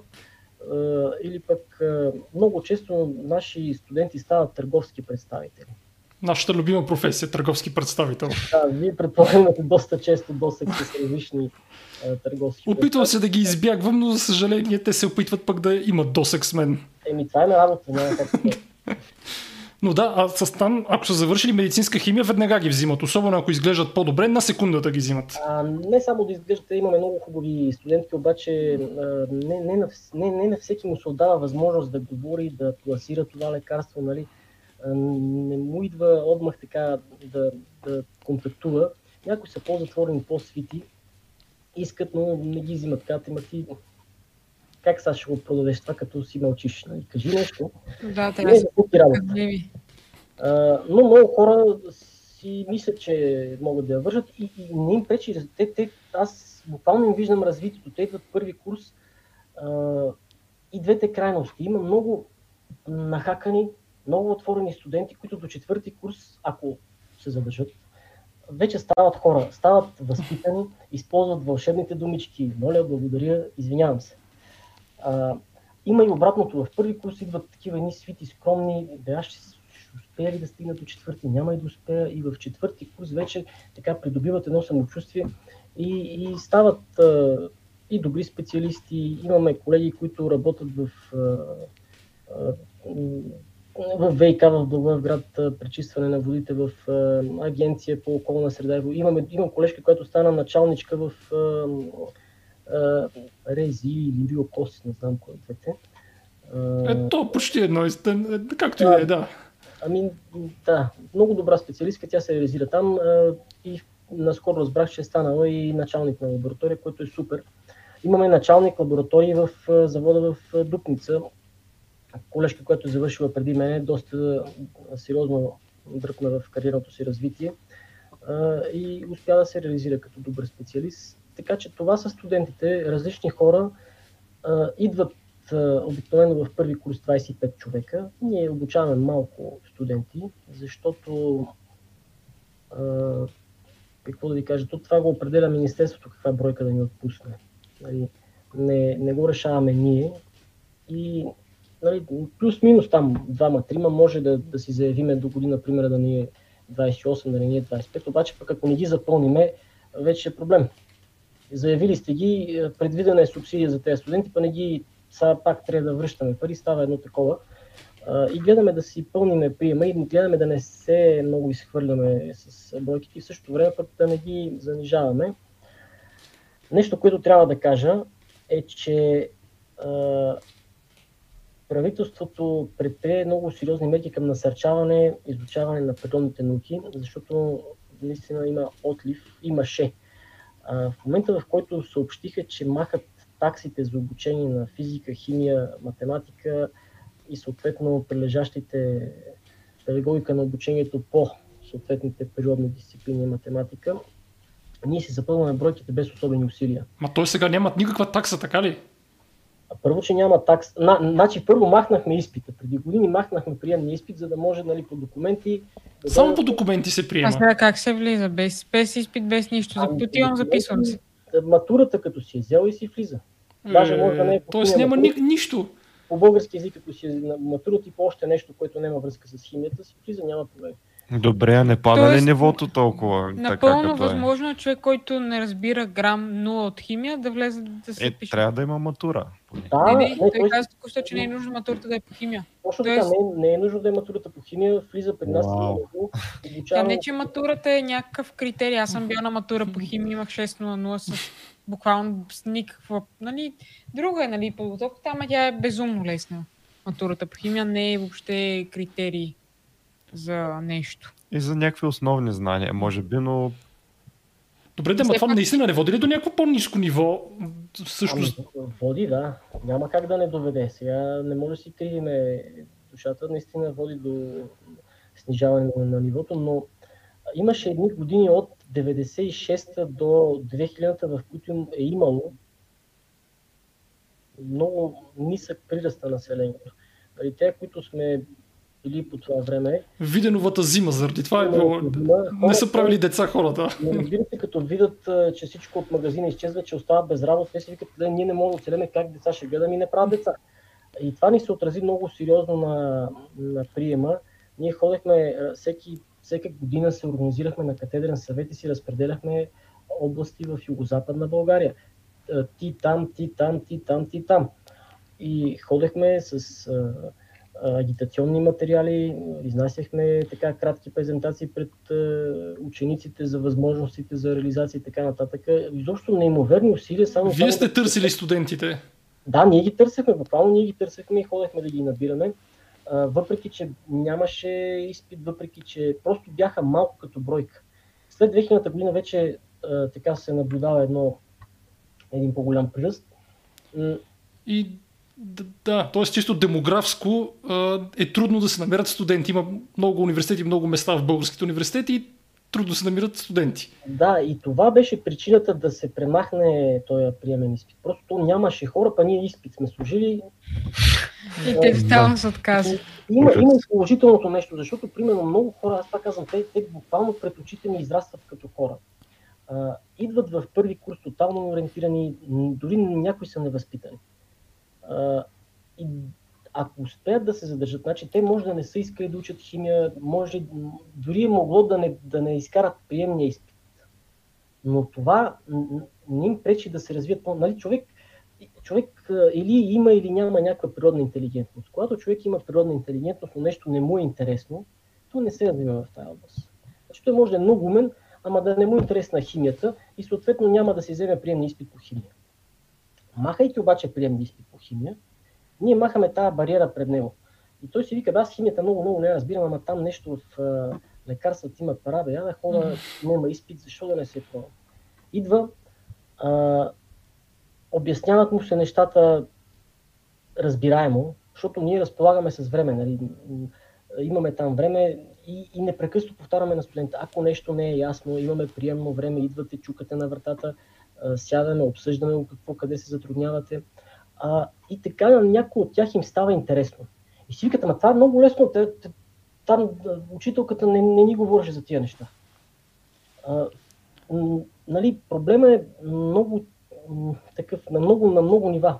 Та искам да кажа, че махайки приемни изпит, ние махаме една бариера пред учениците, които а, не биха могли да го вземат, но после осъзнават, разбират, че не е чак толкова трудно и че, че им всъщност им е интересно да го учат това нещо. Много зависи от подхода. Нали, аз си позволявам така малко нетрадиционно да ги обучавам. А, сравнявам химичните елементи дори с хората. Нали, имам един флор, който е газ и аз му казвам, че той е най-наглия и най-нахалния химичен елемент в цялата таблица. А, абсолютно безкруполен гадняр. И те, те вече им става интересно. Нали, припознават а, техни познати, съученици, с флора. Кой какъв елемент е? Това е като еди кой си. Нали. Ти, ти си флора. Флора, нали, не го казваме така а, случайно. Флора наистина е най- най-електроотрицателният елемент в таблицата. Какво ще може електрони взема от другите? Да. Някои от инертните газове, той ги принуждава да, да си дадат електроните да взаимодействат с него. До такава степен е електроотрицателен. Следващия по електроотрицателност е кислорода. Той също е доста нахален, но нали, малко по-умерено нахален, умее да балансира нещата. Е така, като се вкара такъв подход, като се направи аналогия с нещо, нещо, което им е интересно, те се палят по химията, им става интересно и наистина после завършват добри специалисти и си викат, Нали, те в първи курс още като господине. Да.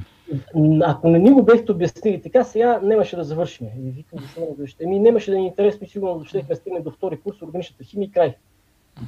Еми, викам, добре, ще спа спокойно тази вечер, че съм помогнал един човек да израсне като специалист. Да. А, въобще трябва да се запали интерес.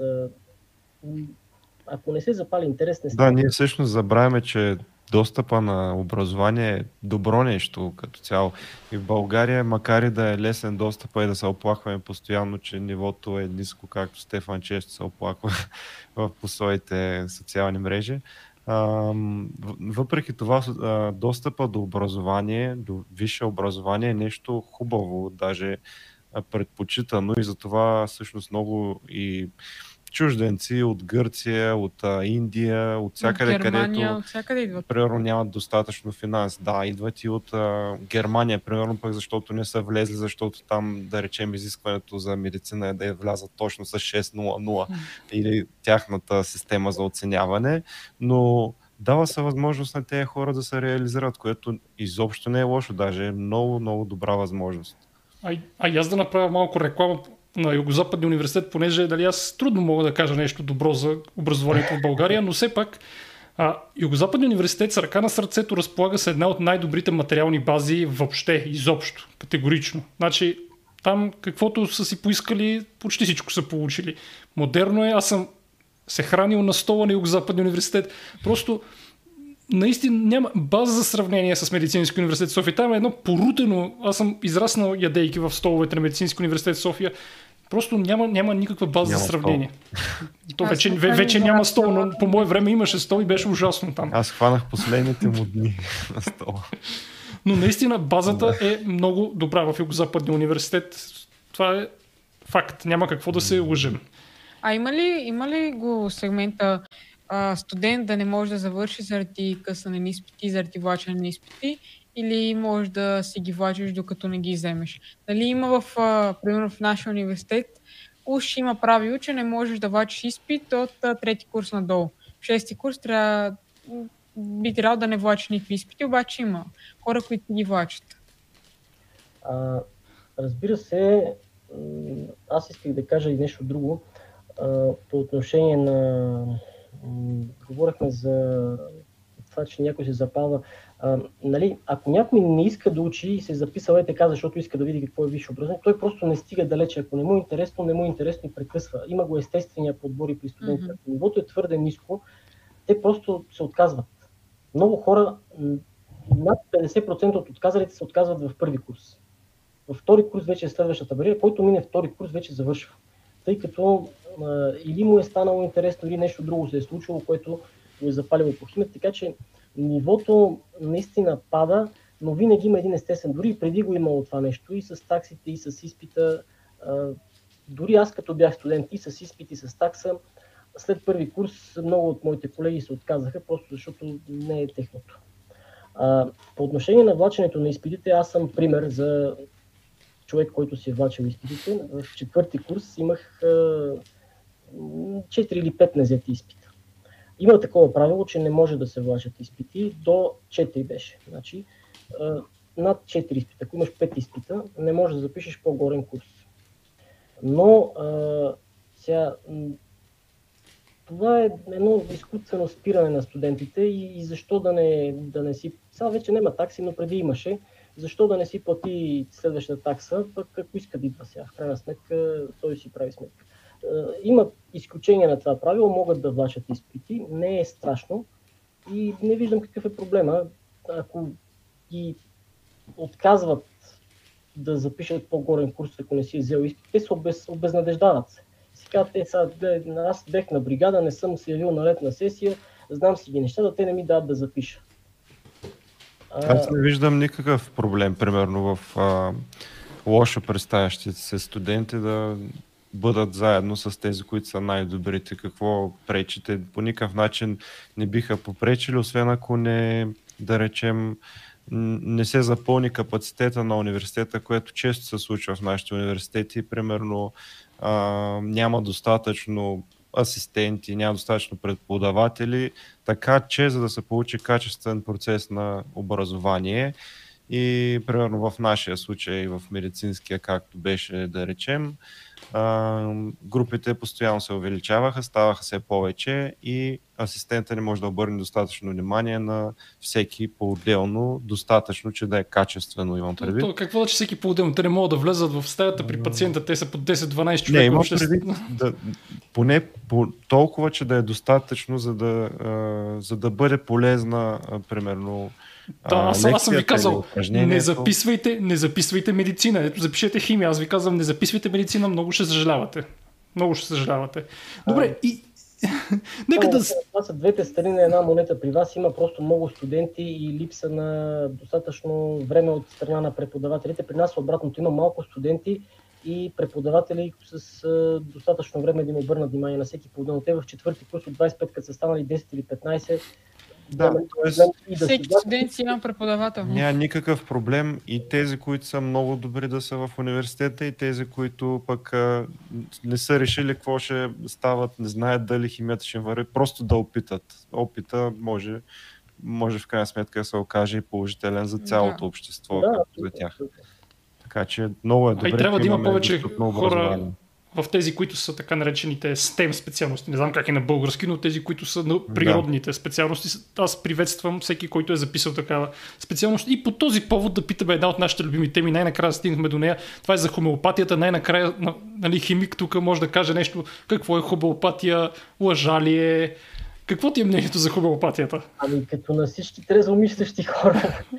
Те не са толкова много, колкото си мислиш. Ами, преди миналата седмица или по-миналата седмица имахме време, пуснахме там едно упражнение и то трябва да се бърка 6 часа. И през това време, нали, те студентите си го наблюдават, пишат си протоколите. През това време аз се опитвам да им обяснявам някакви неща и те питат. И една от студентките ми каза, «Е, на вас какво ви е мнението като преподавател за каква си добавка? И аз викам, ми никакво не ми, е, защото аз за първ път я чувам. Но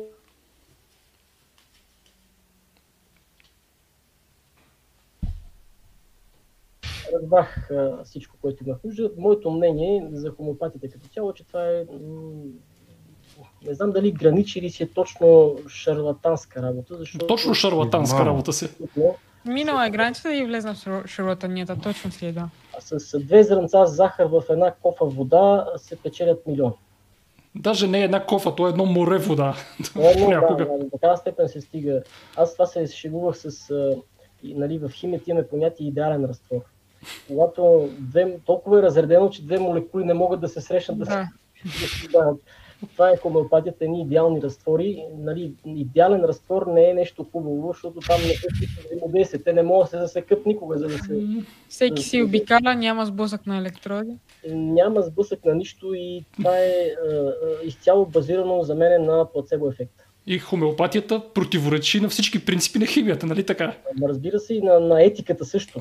на етика. Казал морал и така нататък. Това за мен е недопустимо, но много, много такива химични, не химични, много такива компании, които предлагат хомеопатични продукти, печелят милиони от наивността и това, че хората не са образовани. От наивността а, на хората и от а, продължността на лекарите. А тук на Балканите, не казвам само в България, на Балканите хората вярват на врачки, на свръхестествени неща, та на хомеопатията ли няма да вярват? То затова е важно да се учи химия и в гимназията и да има едно базово ниво, което да просто да се изисква. хората да се хващат а, към такива да. медицински опасни за тях а, лъжи. Защото после хората, които питат за какво ми е да знам аз въглероди и водород, си купуват хомопатия за 30 лева и си лекуват детето и накрая не знаят къде са. Ама, казват, че да. хомеопатията ги излекува, което няма нищо да. вътре. Това е Лошото е, че първо им разтоварва джоба и второ детето или който и да се лекува с това може да се влучи, докато си губят времето, за да му дават а, идеални разтвори. Това е ами... много, много така тема. И няма, също те са като хранителни добавки, няма контрол като лекарствено вещество, нали?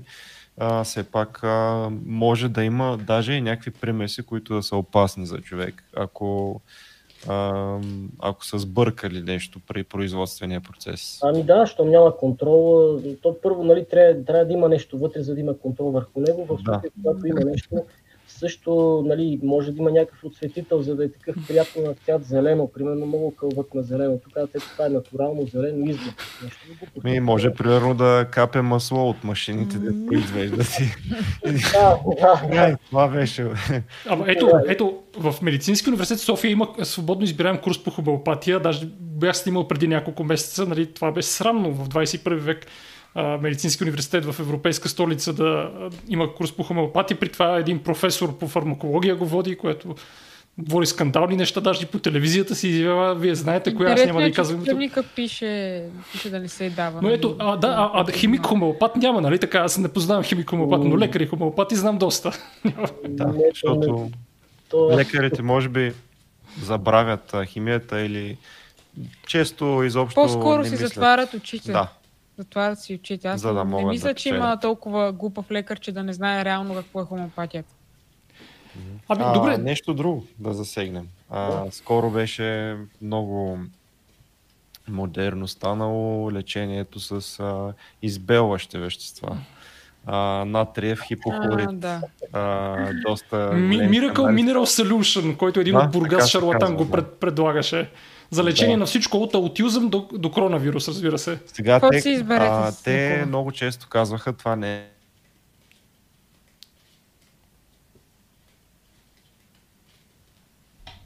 е друго вещество в действителност, не е из, на, натриев хипохлорид. А, но, но то е индустриална пак... белина на практика. На да. си натриев хипохлорид, то няма друго белина, то, то така мирише, там няма друго, което да мирише така. Натриев да. да. Абсолютно. Така че. Какви са свойствата на натриевия хипохлорид да кажат на хората защо е опасно да бият индустриална пелина? Фатални могат да бъдат, тъй като той, първо, той не е токсичен. Нали? солната киселина също не е токсична. но е корозивна. Нали? Трябва да, да имаме понятие, да разбираме същността на нещата, да тълкуваме правилно думите. Какво е токсично и какво е корозивно. Значи, токсичното действа на много по-сложно ниво, докато корозивното просто разрушава.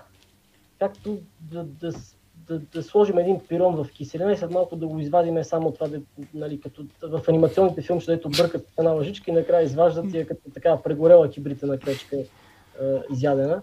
Това означава да е корозивно. Приема на е, натриев хипохлорид може да доведе много тежки изгария на, на лигавиците, първо, където е, прието върху ръката да се насипе човек, ако не се измие веднага. Това се дължи на кислорода, който се освобождава. Той кислорода, който дишаме, е под молекулна форма, нали, О2. Това са два атома кислород, вързани в една молекула. Той е доста активен, но атомният кислород, който се освобождава при разпадането на натриевия хипохлорид е много по-активен от молекулния, много по- корозивно действа. Той няма, няма време да се върже с молекула и се вързва веднага с това, което е най-близо до него в случая човешка тъкан или каквото се сети там, в какво, върху каквото е попаднал. И, и е много опасно, защото просто на нас изгаряне. Всъщност, да, а, ММС или това чудотворния разтвор казва, че ху, хлорен диоксид. Каква е разликата между хлорен диоксид и натриев хипохлорид? И, като се разтвори хлорния диоксид в вода, се получават различни видове такива кислород съдържащи киселини, които съдържат и хлор. Нали. Може да се получи хипохлориста киселина, може да се получи хлорна киселина, перхлорна киселина и така нататък. Това са различни киселини, кислород съдържащи на хлора, които в крайна сметка всичките са киселини. Първо, че имат киселино действие, второ, имат и те се разпадат се лесно, което казах преди малко за нахалните елементи. Нали? Хлора също е един от нахалните елементи, между другото. И знаете, че има една поговорка, два остри камъка брашно не мелят. Да. Когато свържеме кислород и, и хлор, те и двата стремат да дърпат, нали, за да се осъществи първо една химична връзка, всеки предлага по един електрон. Ето аз предлагам един електрон, други казва аз предлагам един електрон, да направят партия, правят партия, сдвояват електроните и остават заедно. Защото енергетично ми е по-изгодно така да са в такова състояние. Обаче на хлори и на кислорода много, много не се тая дали ще са по-отделно, дали ще са вързани. И те в крайна сметка тая връзка не е много трайна, като са нахални двамата, искат да се разпаднат, всеки да си вземе електрон и кой откъде е. И това ги прави много агресивни тези вещества, защото разпадайки се и хлора и кислорода съществуват в молекулна форма. Разпадайки се от това съединение, докато сглобят молекула, те могат да не се срещнат два хлорни атома, а преди това да се срещнат с тъкан или с нещо друго и това ги прави много агресивни. Натриевия хипохлорид е солна хипохлористата киселина, за да се стабилизира. Тя като се стабилизира и вече е сола, не е киселина, става малко по-трайна разтвора. Хипохлориста се разгражда бързо, докато натриевия хипохлорид е малко по-стабилно и повече време може да изкара в все пак белините висят по складове и така нататък, ако накрая отворите се разпаднало. Аз питах, защото те нали, постоянно казват белината тук е натриев хипохлорид, пък е ММС е хлорен диоксид или нещо такова ми казаха. В крайна сметка става едно и също едно, в организма. В края на краищата и двете са избелващи вещества, нали така? Това казвам, затова казах, че два остри камъка, те, каквото съдържа да. хлор и кислород под свързана форма, те дълго време не могат да изтраят заедно и се разпадат. И това а, нещо, прието перорално, може ли по някакъв начин въобще да бъде полезно? Освен, че вреди. Особено за аутизъм и за коронавирус, дали да. може? Защото правят такива твърдения. Не виждам, нали, може да дезинфекцира пътя на храната, ама с тази дезинфекция, то гои тъканта, то по-добре човек да се дезинфекцира с едно малко питие, отколкото с хлорен диоксид или с белина. И предвид този факт, че а, ние имахме с господарите, нали аз имах, а, им помагах доста и направихме едно, един кратък репортаж. А, отиват те там при един човек и той просто се ги а, меше там в къщи и ги раздава на хората. Да, и има групи в Телеграм с по 5000, с по 10 000 човека, групи в Фейсбук, които казват ММС лекува рак, аутизъм, диабет, коронавирус, спин, а, хепатит. Няма болест, която да не лекува. И Ето затова е момент... Miracle Mineral Solution, защото е чудо. Викам, Боже, нашия българския народ, какво му има нещо? Добре ли се развиваме? На къде отиваме с а, такива, такива неща? Знаете ли, аз имам едно наблюдение. Те хора може да не са чак толкова много. Може групата да е от 500 човек или от 5000. Хората, които твърдат, че лекува нещо, са не повече от 10-15 човека, ама много кресливи както е с а, всякакви други пропагандиращи и, и политически партии и всякакви такива. Нали, малко на брой хора, но за сметка на това кресливи колкото за 500 човека и създават впечатление, че едва ли не наистина а, на, опитва се да наложат това мнение, тъй като по някакъв начин вероятно са обвързани с печалбата от това. Нали? Той, който го бърка един път, гаража е на друг. А между това... другото, да, знаеш ли какво? Имаше много интересни случаи вътре в самата група, се обсъждат а, е от този купил, от другия не купува, защото аз от другия като купих ми опадаха косите. Примерно развих някаква алергия, от него не купува, от другия купува. Ама едни и същи вещества уж и двамата продават, но единия продава нещо по-добро. Ами, това до някъде сигурно като троловете в интернет. Като имат регистрирани повече акаунта, нали, пак казвам 15 човека, но имат регистрирани 50 акаунта и става М кресливи, М 50 акаунта нали, прогресира геометрично и създава впечатлението на много хора. А, пропуснах нещо да кажа за хипохлористата киселина. Значи в малки концентрации тя е полезна с оглед на това, че дезинфекцира. Примерно, повърхности. Повърхности да. и водата в водопровода също се обработва с хлор. Да. вода съдържа хипохлориста киселина, така че не е нужно да ходите да си давате парите за пите една вода от чешмата, така, докато още не, ами да, е бело, докато не е избегал хлора. Предполагам в най-честия случай те просто им продават шишенце с вода. Ами, да, що ма почва. наричат чудотворен разтвор. Хлора се усеща като е... Да, като е хлорирана водата, има леко, да, да. леко лъх на хлор. Точно така, да. И дори да не, да не те може да имат там хипохлориста киселина, да капнат една капка в казана, колкото да се усеща миризмата и пак плацебото. А, хомеопатия. Така минимална концентрация едва ли ще им навреди. Не верно някой да те нали, го продават това нещо. Ако нали, му стане нещо, веднага ще ги там ще им направят проверки, ще стане проблем, но а, не е полезно. Едва ли, пак казвам, по-добре да, да пият една вода от чешмата, вместо да се занимават с... Да, да. Добре. Добре, да отговорим и на няколко въпроса от групата, а, които има. Има ли потенциал за разработване на нови молекули в България от български фирми или всичко е въздух под налагане?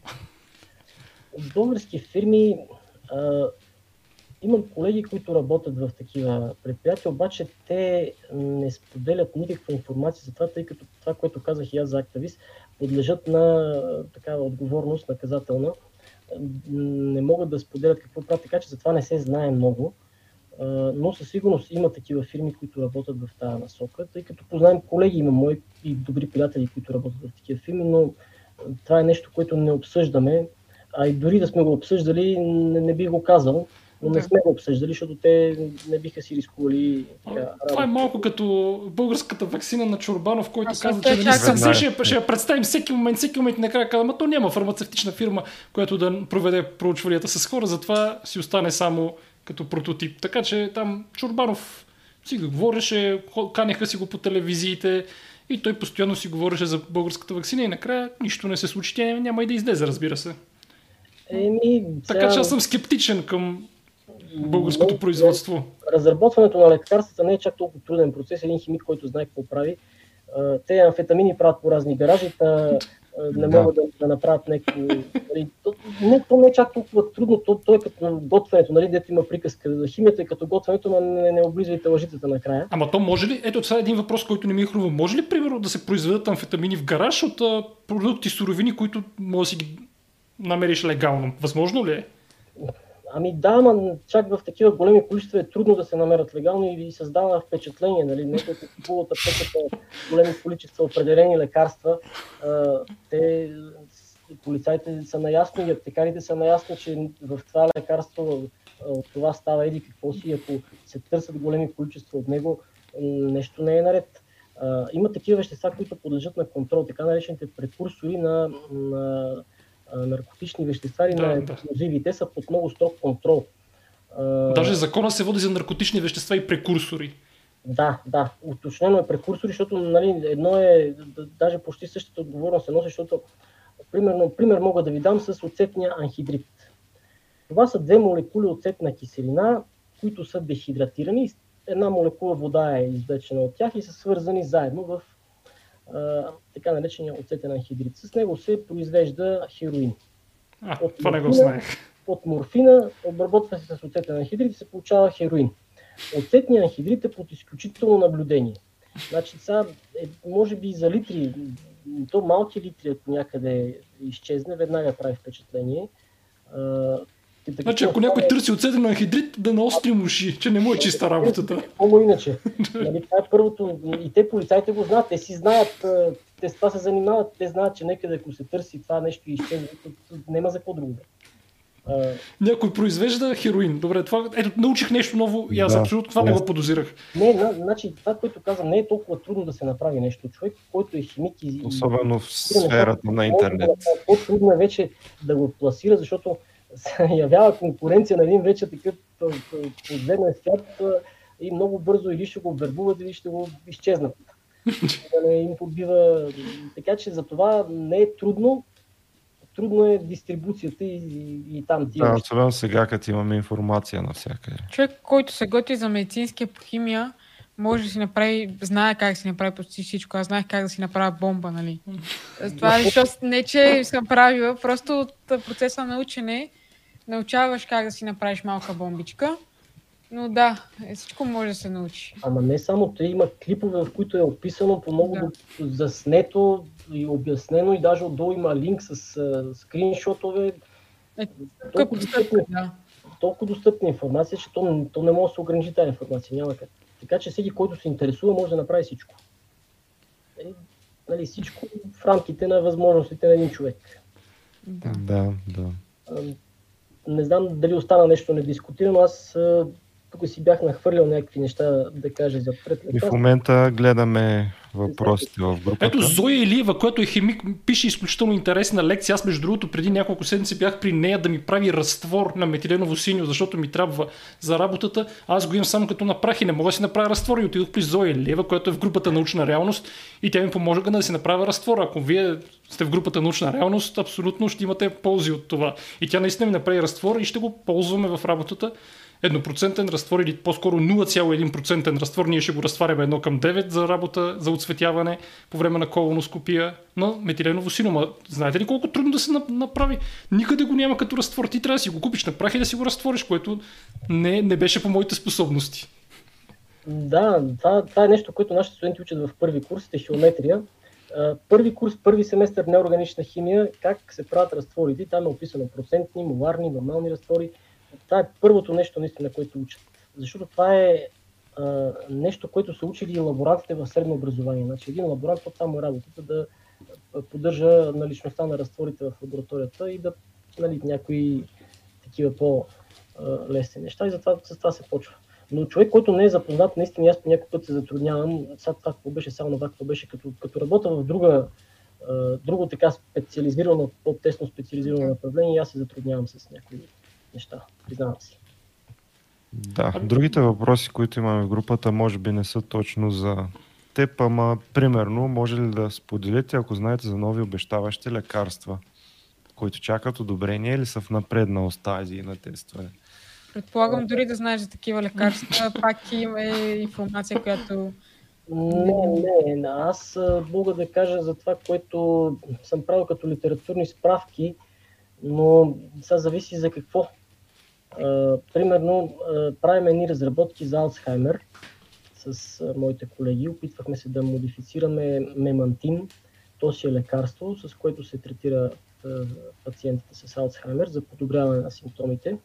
Но там вече разработките са насочени по-скоро в генното инженерство, с някакви антитела, с някакви такива неща работят, които аз не съм наясно. Да, и другия въпрос е точно за анти, телните а, терапии, които може би не са точно на химията Не, това са, а, това са да. биологични терапии, които се базират на да. антитела. Те са доста сложни за производство и са скъпи и а, съответно се различават от така наречените малки молекули, които до сега говорихме, защото те на практика а, те са белтъци с огромна последователност като дължина на аминокиселините и с безумно сложна структура в пространството. Точно така. А, и затова казвам, че понеже правих проучвания за Алцхаймер, виждам, че мемантина, това, което се опитваме ние да правим, е, е много изостанало за сравнение с това, което вече се прави на базата на антитела. Те по този начин са направили някакъв напредък там, доколкото четох преди ми преди година-две някъде да съм го чел това нещо, че има много сериозен проби в лечението на Алцхаймер на базата на антитела, обаче не на, на малки молекули, каквито ние се опитваме да направим. Ние просто искаме това лекарство, като го вземем, да, да прикрепиме нещо към него, което да го направи по... Ако има ниска бионаличност, да го направим по-бионалично, да се увеличи бионаличността. Или ако е било токсично по някакъв начин, да снижиме тази токсичност. Не се бориме чак толкова за ефекта, защото той е малко непредсказуем. Но ако успеем да подобрим някакво от тия неща, да снижим токсичността или да увеличим бионаличността, също е сериозен напредък. Пример мога да ви дам за един ацикловир, с който се третират херпесите. Самият цикловир има много, ама много ниска бионаличност, 15%. И това означава един пациент, който страда от някакъв херпес, да, на, на, там на всеки час да, да пие или да се маже, защото много е малка бионаличността. И още преди години са решили да го модифицират, като са взели всичките протеиногенни 20 аминокиселини и са направили по един аналог с всяка. Защото аминокиселината влиза в ролята на един транспортер. Първо, че улеснява проникването на ацикловира, подобрява до някъде разтворимостта, тъй като аминокиселините имат хидрофилна и хидрофобна част, зависи какви са. И, и второ, ако не е могло да влиза хубаво в клетката, понеже клетката не го разпознава като, като нещо свое, прикрепването към аминокиселина му осигурява един достъп. Нали? Тя го хваща и, и, клетъчната мембрана го разпознава като градивен материал и го вкарва вътре.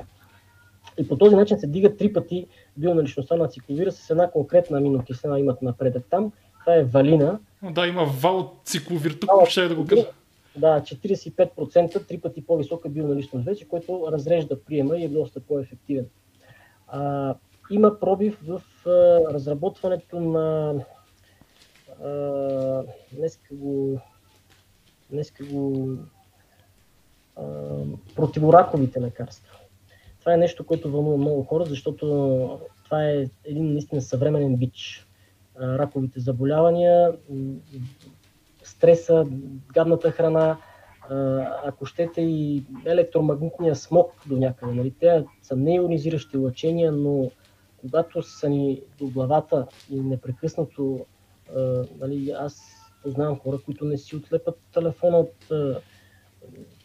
до всеки един радиопредавател има санитарна охранителна зона. Колко далече трябва да си заради... Не, не, това, това малко влиза в конспиративните теории. Има голямо проучване, което показва, че лъченията от телефоните не са опасни, няма повишен риск поне за мозъчен рак. Това го пише в Science Based Medicine. Да, да. Споменавам го, но, но при никакво положение не е хубаво това, защото не е ионизиращо лъчение, нали? някои загряват. Е още примерно в световната класификацията, световната здравна организация не е уточнено, че е напълно безвредно, но може би технологията се подобрява. Просто не е доказано, че е вредно. момента, а, и да се спазва евентуална хигиена, как казвате, да не се говори примерно а, по 5 часа, но сега новите телефони са значително по-добре в това отношение, защото преди мрежата е била много по... А, с много по-дълги вълни са работили, вече са 5G, които са по-къси, аз забравих вече как, или обратното, но да, вече няма опасност и по-скоро това е конспиративна теория, че са опасни. А и те нямат 5G. възможността, те не са неионизиращи, те а, нямат да. възможността да разкъсват химични връзки, так, за да са опасни за ДНК на човека. Така е, но пак казвам, до всеки един предавател трябва да има санитарна охранителна зона, т.е. има напрегнатост на полето. Когато сте много близо, тя, тя изчезва, тая напрегнатост се снижава с геометрична процесия. Отдалечаването от предавателя на втора степен намалява напрегнатостта. Така че след определено разстояние може да сте на един метър от него, вече не е чак толкова опасно. Но ако сте близо до него, съществува някакъв риск. Нали, това просто го споменах като електромагнитен смок. Не казвам, не твърда, че причинява. Просто не, има и други видове, които причиняват със сигурност а, нали, а, радиация, примерно някаква, която да е вредна. Но това не са мобилните мрежи днес може би преди време са били да, по... да, всъщност, ако трябва да говорим за нещо, което причинява рак, това категорично на първо място са цигарите, няма какво да се лъжим. Да. Това е доказано абсолютно 100%, че ако искате да си намалите риска от рак, просто трябва да намалите и цигарите и алкохола и да се подобри чистотата на въздуха. Това са трите най-важни неща за намален риск от рак. Я бих добавил храните. Много хора не знаят с какво се хранат, но един има много вещества, за които е доказано, че имат канцерогенно действие. Един най- да, има в писачета на сезон. Аспартама масово, ацесулфам кали, масово се слага в тия ефтините лимонади, хората си го пият. Стефан много редовно пие кола без захар. Ама да. не, няма такъв. А, смисъл, по, по-опасни са а, според проучвания епидемиологични, по канцерогенни са примерно местните продукти. Червените меса. червените са, да. са канцерогенни. Що и се отнася зависи как до... са обработени, ако са прегорели, нали, вече изгоряли. Прегорели, опушени. Аз, аз малко се ядосвам, когато се говори така, без да има конкретика за конкретни вещества, защото се насажда една, как да кажа, параноя у хората и те започват да си купуват някакви органични продукти, които са пълната глупост на маркетинга, органичните Но продукти. Червеното месо задължително категорично повишава частотата на ракови заболявания. Пък, да, то, е, то, е, то е асоциирано с повишен риск да. от рак на дебелото черво, mm-hmm. но но само по себе си не, не, би го, не го причинява това. Тоест вегани пак могат да развият да, рак на дебелото черво, просто за... е по-нисък риска. Да ако говорим за Спартама, няма такава опасност. Пак отново е конспиративна теория, защото а, има изследвания върху мишки, които са много по-малки организми от нас и съответно няма влияние Спартама толкова голямо на, на колкото някои други неща и също така... Е, Аспартам е безопасен, точка, смисъл няма какво да, да коментираме. Аспартама си е безопасен не, подсладител. Не съм съгласен с вас в това отношение. Другото съм... нещо... Мишката няма как да живее толкова дълго време, за да се види дали... Другото нещо, защо има повишение на частотата е феномена на Роджер Уилсън ли беше, как скажеш, който а, поради подобрена Уил Роджерс, ако не се лъжа. Да. Нещо такова. Да, подобрената диагностика и откриването на много повече случаи. Не, това, даже аз не мисля, че е този феномен, аз мисля, че просто повече се обръща внимание и повече се следи за такива неща, ако щеш. Да. А, в смисъл, има... при, представете се преди два века как е било, нали не е имало никаква информация за нищо и съответно няма и статистика толкова добра. Пък и хората и сега... са умирали примерно от инфекциозни заболявания, които сега се лекуват да, и не са имали време да развият ракови. Да. А и даже сега има и друга теория, че когато евентуално владеем раковите сърдечно-съдовите заболявания или поне повишим доста преживеемостта от тях, новия бит ще станат деменциите. Т.е. колкото повече хора доживяват до по-висока възраст, толкова повече деменции ще виждаме, което е логично до някъде. Да. С, с това съм съгласен, да, с напредналите методи за диагностика и с деменциите, да. За Аспартама... Чакай сега, ти си, ти си против Аспартама, така ли? Защото... А, против Аспартама. Против много храни са, които имат канцерогенно действие. За червеното месо също ще ви кажа от химическа гледна точка. А, червеното месо, за да е червено, нали, ако сте виждали прясно заклано месо, стоящо на въздуха, след няколко часа, да не казвам след минути, става много неприятно на цвят. Ама това какво значение има? Да, добре, ма това какво значение има? Има някакъв такъв много неприятен вид на развалено, непривлекателно и за продаване, и за консумация. Не, аз съм абсолютно съгласен с това, че като предстои си променя цвета, но това не означава, че причинява рак. Така, ще стигне до там. А, за да не става такова гадно на вид, се обработва с натриев нитрит. Това е солна азотистата киселина, която едновременно се явява и отсветител, и консервант. И консервант, да. Да. Отсветител е, защото натриевия нитрит, свързвайки се с протеините от месото, се получава този розов цвят и изглежда прясно хубаво месо. консервант е, защото убива микроорганизмите, които се развиват. Сега, попадайки това месо, което е обработено с натриев нитрит в стомаха, там с някои амини от храната образува съединения, които се наричат нитрозамини. Нитрозамини, да. Те са канцерогенни, да. Те са абсолютно канцерогенни.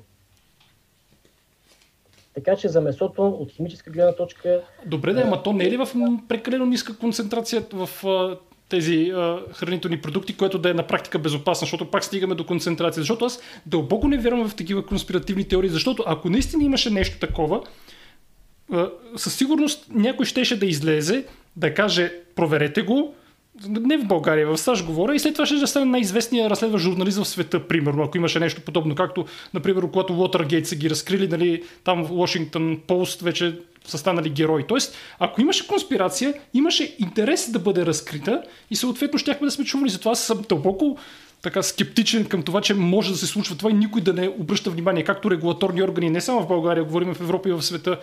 И, и смятам, че теоретично за нитрозамините, аз знам, че са канцерогенни, обаче а, консервантите, които се използват, не са в такива концентрации, че да се значи, отнася с тях това. А... съм, разбира се, те са в безопасни концентрации и нещо друго.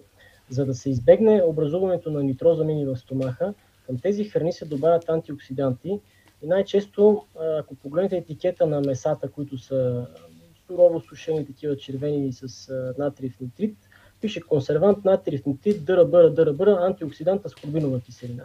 Прибавянето на аскорбинова киселина към това нещо би трябвало да неутрализира този канцерогенен ефект на нитрозамините в стомаха до някъде и по този начин да, да го прави безвредно. И това е причината да има противоречиви доказателства. Но категорично нитрозамините са канцерогенни. Вече добавянето на аскорбинова киселина ги обезврежда в някаква степен, малко или много, и затова няма някакъв сериозен бум в развитието на хората, които консумират меса. Аз също много обичам сушени меса, филе, елена и такива сухи мезета са ми много добри. И си ги ям без проблем, без да се притеснявам от... Всъщност, единственото, което е канцерогенно, според те сега проверих а, достоверна информация, е натриевия нитрит, както а, каза доктора, но а, нитрати и нитрити не са а, директно доказани, че са канцерогени, защото в такъв случай то и зеленчуците биха били а, канцерогенни, защото и те имат доста нитрати и нитрити в почвата съответно. А, така че само натриевия нитрит е канцерогенен според а, проучвания. Да, това казвам и аз. Да, да, да, да, точно. При взаимодействието с амините от а, другите храни или от това, което е в стомаха, се получават съединения, които са нитрозамини. Mm-hmm. Те вече имат такъв ефект. А самите нитрити и нитрати имат някакво токсично действие. И те е, биха могли да увредят е, минимум черния дроб или бъбреците. Нали? Това е, но... Но в, а, нали, както и в началото каза, дозата. Да, да, въпрос е, е, може би ако ядеш всеки ден на закуска, обики, вечеря, такива да, неща, да. може би... Няма отрови, доза има. Да. Това е. Пийте, пийте витамин С, като... А, той, между другото, е такъв. Аз много харесвам витамин С, защото е хем е антиоксидант, хем е витамин, хем участва в много ензими, активири и така нататък, но и с него не трябва да се прекалява. Знаете, вие като лекари, че образува камъни. Да. И много хора казват, абе, той витамин С е много полезен, нали, не се задържа в организма, аз си пия 2-3 грама, викам, и аз казвам, ми айде малко намали по, по половинка на ден, нали, по 500 мг да пиеш, защото е вероятно скоро може да получиш. Това не е много даже.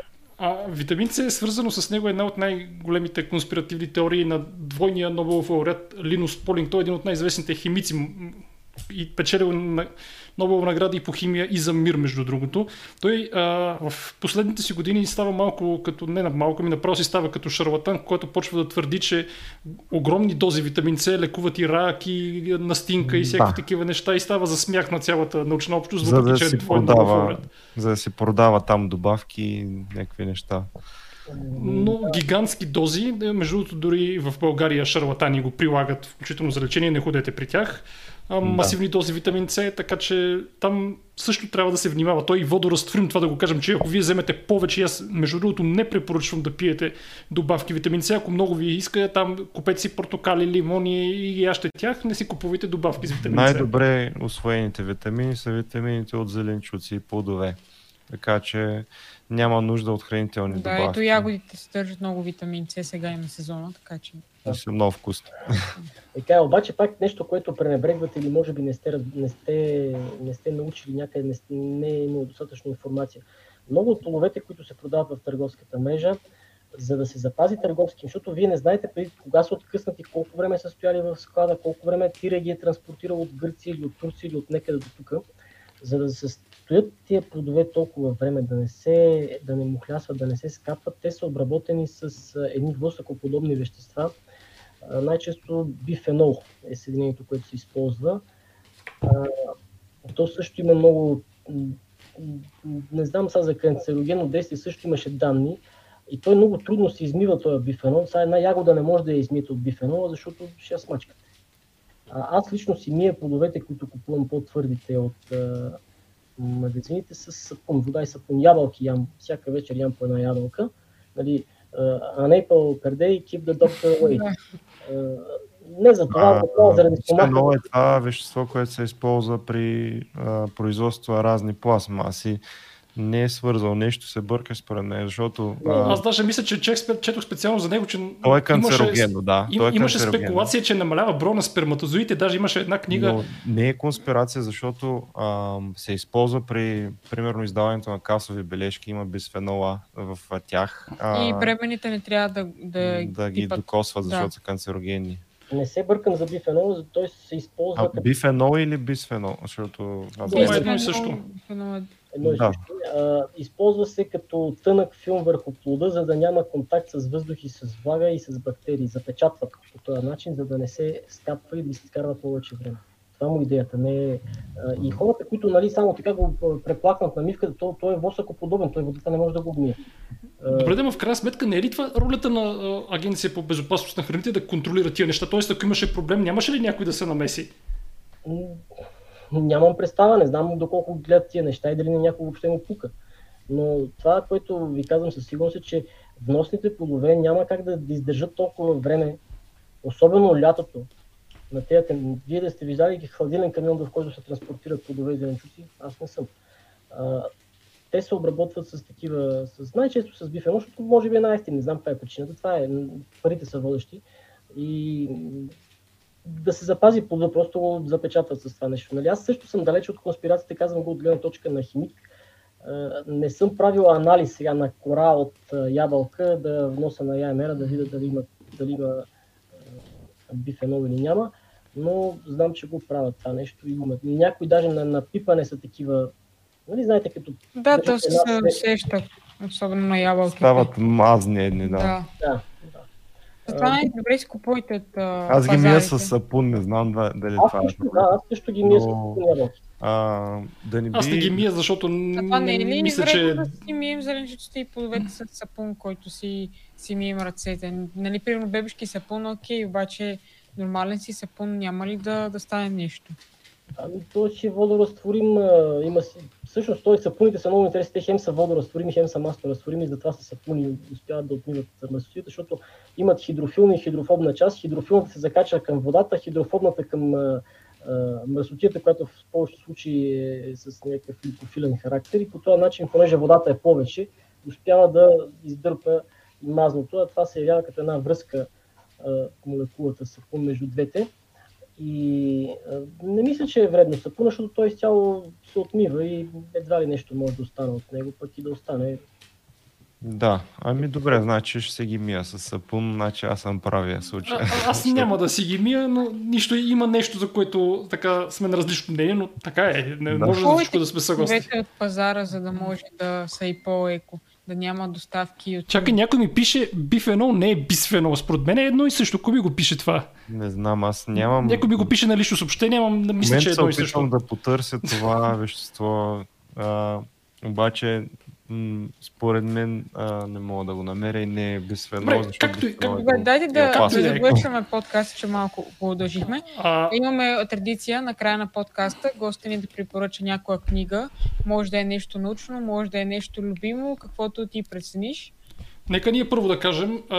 Аз по химичната тема мога да препоръчам книгата, която е на профилната снимка на Фибро книги в Инстаграм. Това е книгата Периодичната таблица стана голям фурор, която направих ревю преди няколко месеца на Хю Олдър Сей Уилямс. Някъде тук при мен е под леглото, ама сега не съм я извадил да ви я покажа, но ако влезете в Instagram профила Фибро книги ще я видите. Даже когато си го пуснах на Facebook профила, някакви химици там от Габрово или от Севлиево ли ми писаха как могат да си я намерят, как могат да си я поръчат. Тя не е превеждана, разбира се, на български язик, но ако търсите чисто химична книга, периодичната таблица на Хю Олдър Сей Уилямс, има я, вижте я в Instagram профила в Иброкниги и я прочетете, защото наистина е много ценна и интересна. Аз първо има една книжка, от, ако трябва химическа книжка, защото аз, аз не съм човек, който чете много литература. За мен е да се чете художествена литература малко загуба на време предпочитам да прочета нещо така, да. смислено, нещо, дори като студент съм чел, минал съм си вече по неорганични изпита и пак си чета за фосфина, някакви неща, които са ми интересни. А, химическа книжка, една много симпатична книжка на покойния професор Галин Петров. Химия органична за подготовка логична. Там е обяснено с, дори има рисунки с такива римички, съответните съединения, кое какво прави, за какво се използва, но много достъпен език за децата, за да се запалят. Някъде тук беше, но не съм я, не ми е под ръка. Химия органична за подготовка логична. Нали, лесно се помни. Това е да, супер заглавие. А другата книга, която съм, аз, понеже разбрах, миналия път ви гледах подкаста, за да придобия представа, а, нали, да, не, да не ме изненадате. Ето това е книгата. А, топа се вижда на обратно. Енергийни вампири. Не, не, правилно, но ние, ние виждаме нормално, нормално я виждаме ние. Те са... обратно. Не, не, при тебе е обратно, а при нас е добре, така че не се безпокой. Виждаме. Да, да, при нас е Нормално е го виждаме.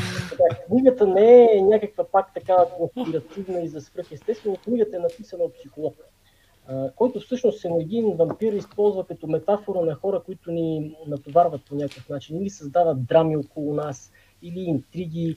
Или... Да, токсичните хора, които... Как да ги избягваме, да. как да ги разпознаваме и какво да правим, ако попаднем на такъв човек. Книгата е страхотна. Аз смея да кажа, че откакто... Всъщност не е прочитал. Аз пак казвам, не обичам много да чета такива неща, но съм стигнал там, преполовил съм я. Сигурно два месеца чета вече. Преполовил съм, може би повече. И има много интересни неща, които припознавам. Нали? Много хора, примерно незрелите не, не хора, хората, които се държат като деца, хората, които мислят, че всичко е игра и че всичко може да им се размине, защото са симпатични или защото са а, много така обаятелни. Е, такива неща са описани там и наистина аз не съм се замислил, връщам се назад в миналото и виждам, че аз също съм познавал такива хора и, и откакто не ги познавам или откакто а, не ги виждам, е малко по-добре положение. Така че книгата е супер. Чудесно. Писателя е Алберт Бърн, Бърнстайн. Алберт Бърнстайн, енергийни вампири. Да, ето две книги даже. И трета с наследва. Доста кликбейт заглавие. да. Еми от нас нещо да препоръчам. Аз ще препоръчам на Бен Голдейкър книгите. Защото са класика в жанра. Аз препоръчвам за... да четете за сесия. А, лекарствата и за на фармацевтичните компании да, да научни. капаните на фармацевтиката се казва. И псевдонауката. На, на английски е Bad Pharma и Bad Science. Да, има ги и на български за, за Класика в жанра, ако искате да научите всички тези измами с хомеопатия, с ММС, защо са измама, може да научите от тия книги. Добре, да благодарим на госта. Беше много интересно, поучително, научихме нови неща. Спорихме даже накрая. Перфектен Кандидатствайте химия от мен, не кандидатствайте медицина, защото много ще се прецакате. Кандидатствайте нещо друго. Да, Благодаря ви. И... и знаете как да ни подкрепите в Patreon и получавате Patreon, достъп до научна реалност. Много бонуси, много а, платформи, up-to-date, Amboss. Книги а... и стига си издавал. Да. Тайни неща. Още много. Книги Благодарим, че ни гледахте. Абонаменти, Microsoft 365, Canva Pro и много други много, такива. Много, много, много. Много неща. Така че, благодарим ви, че ни гледахте и ви чакаме в научна реалност да ни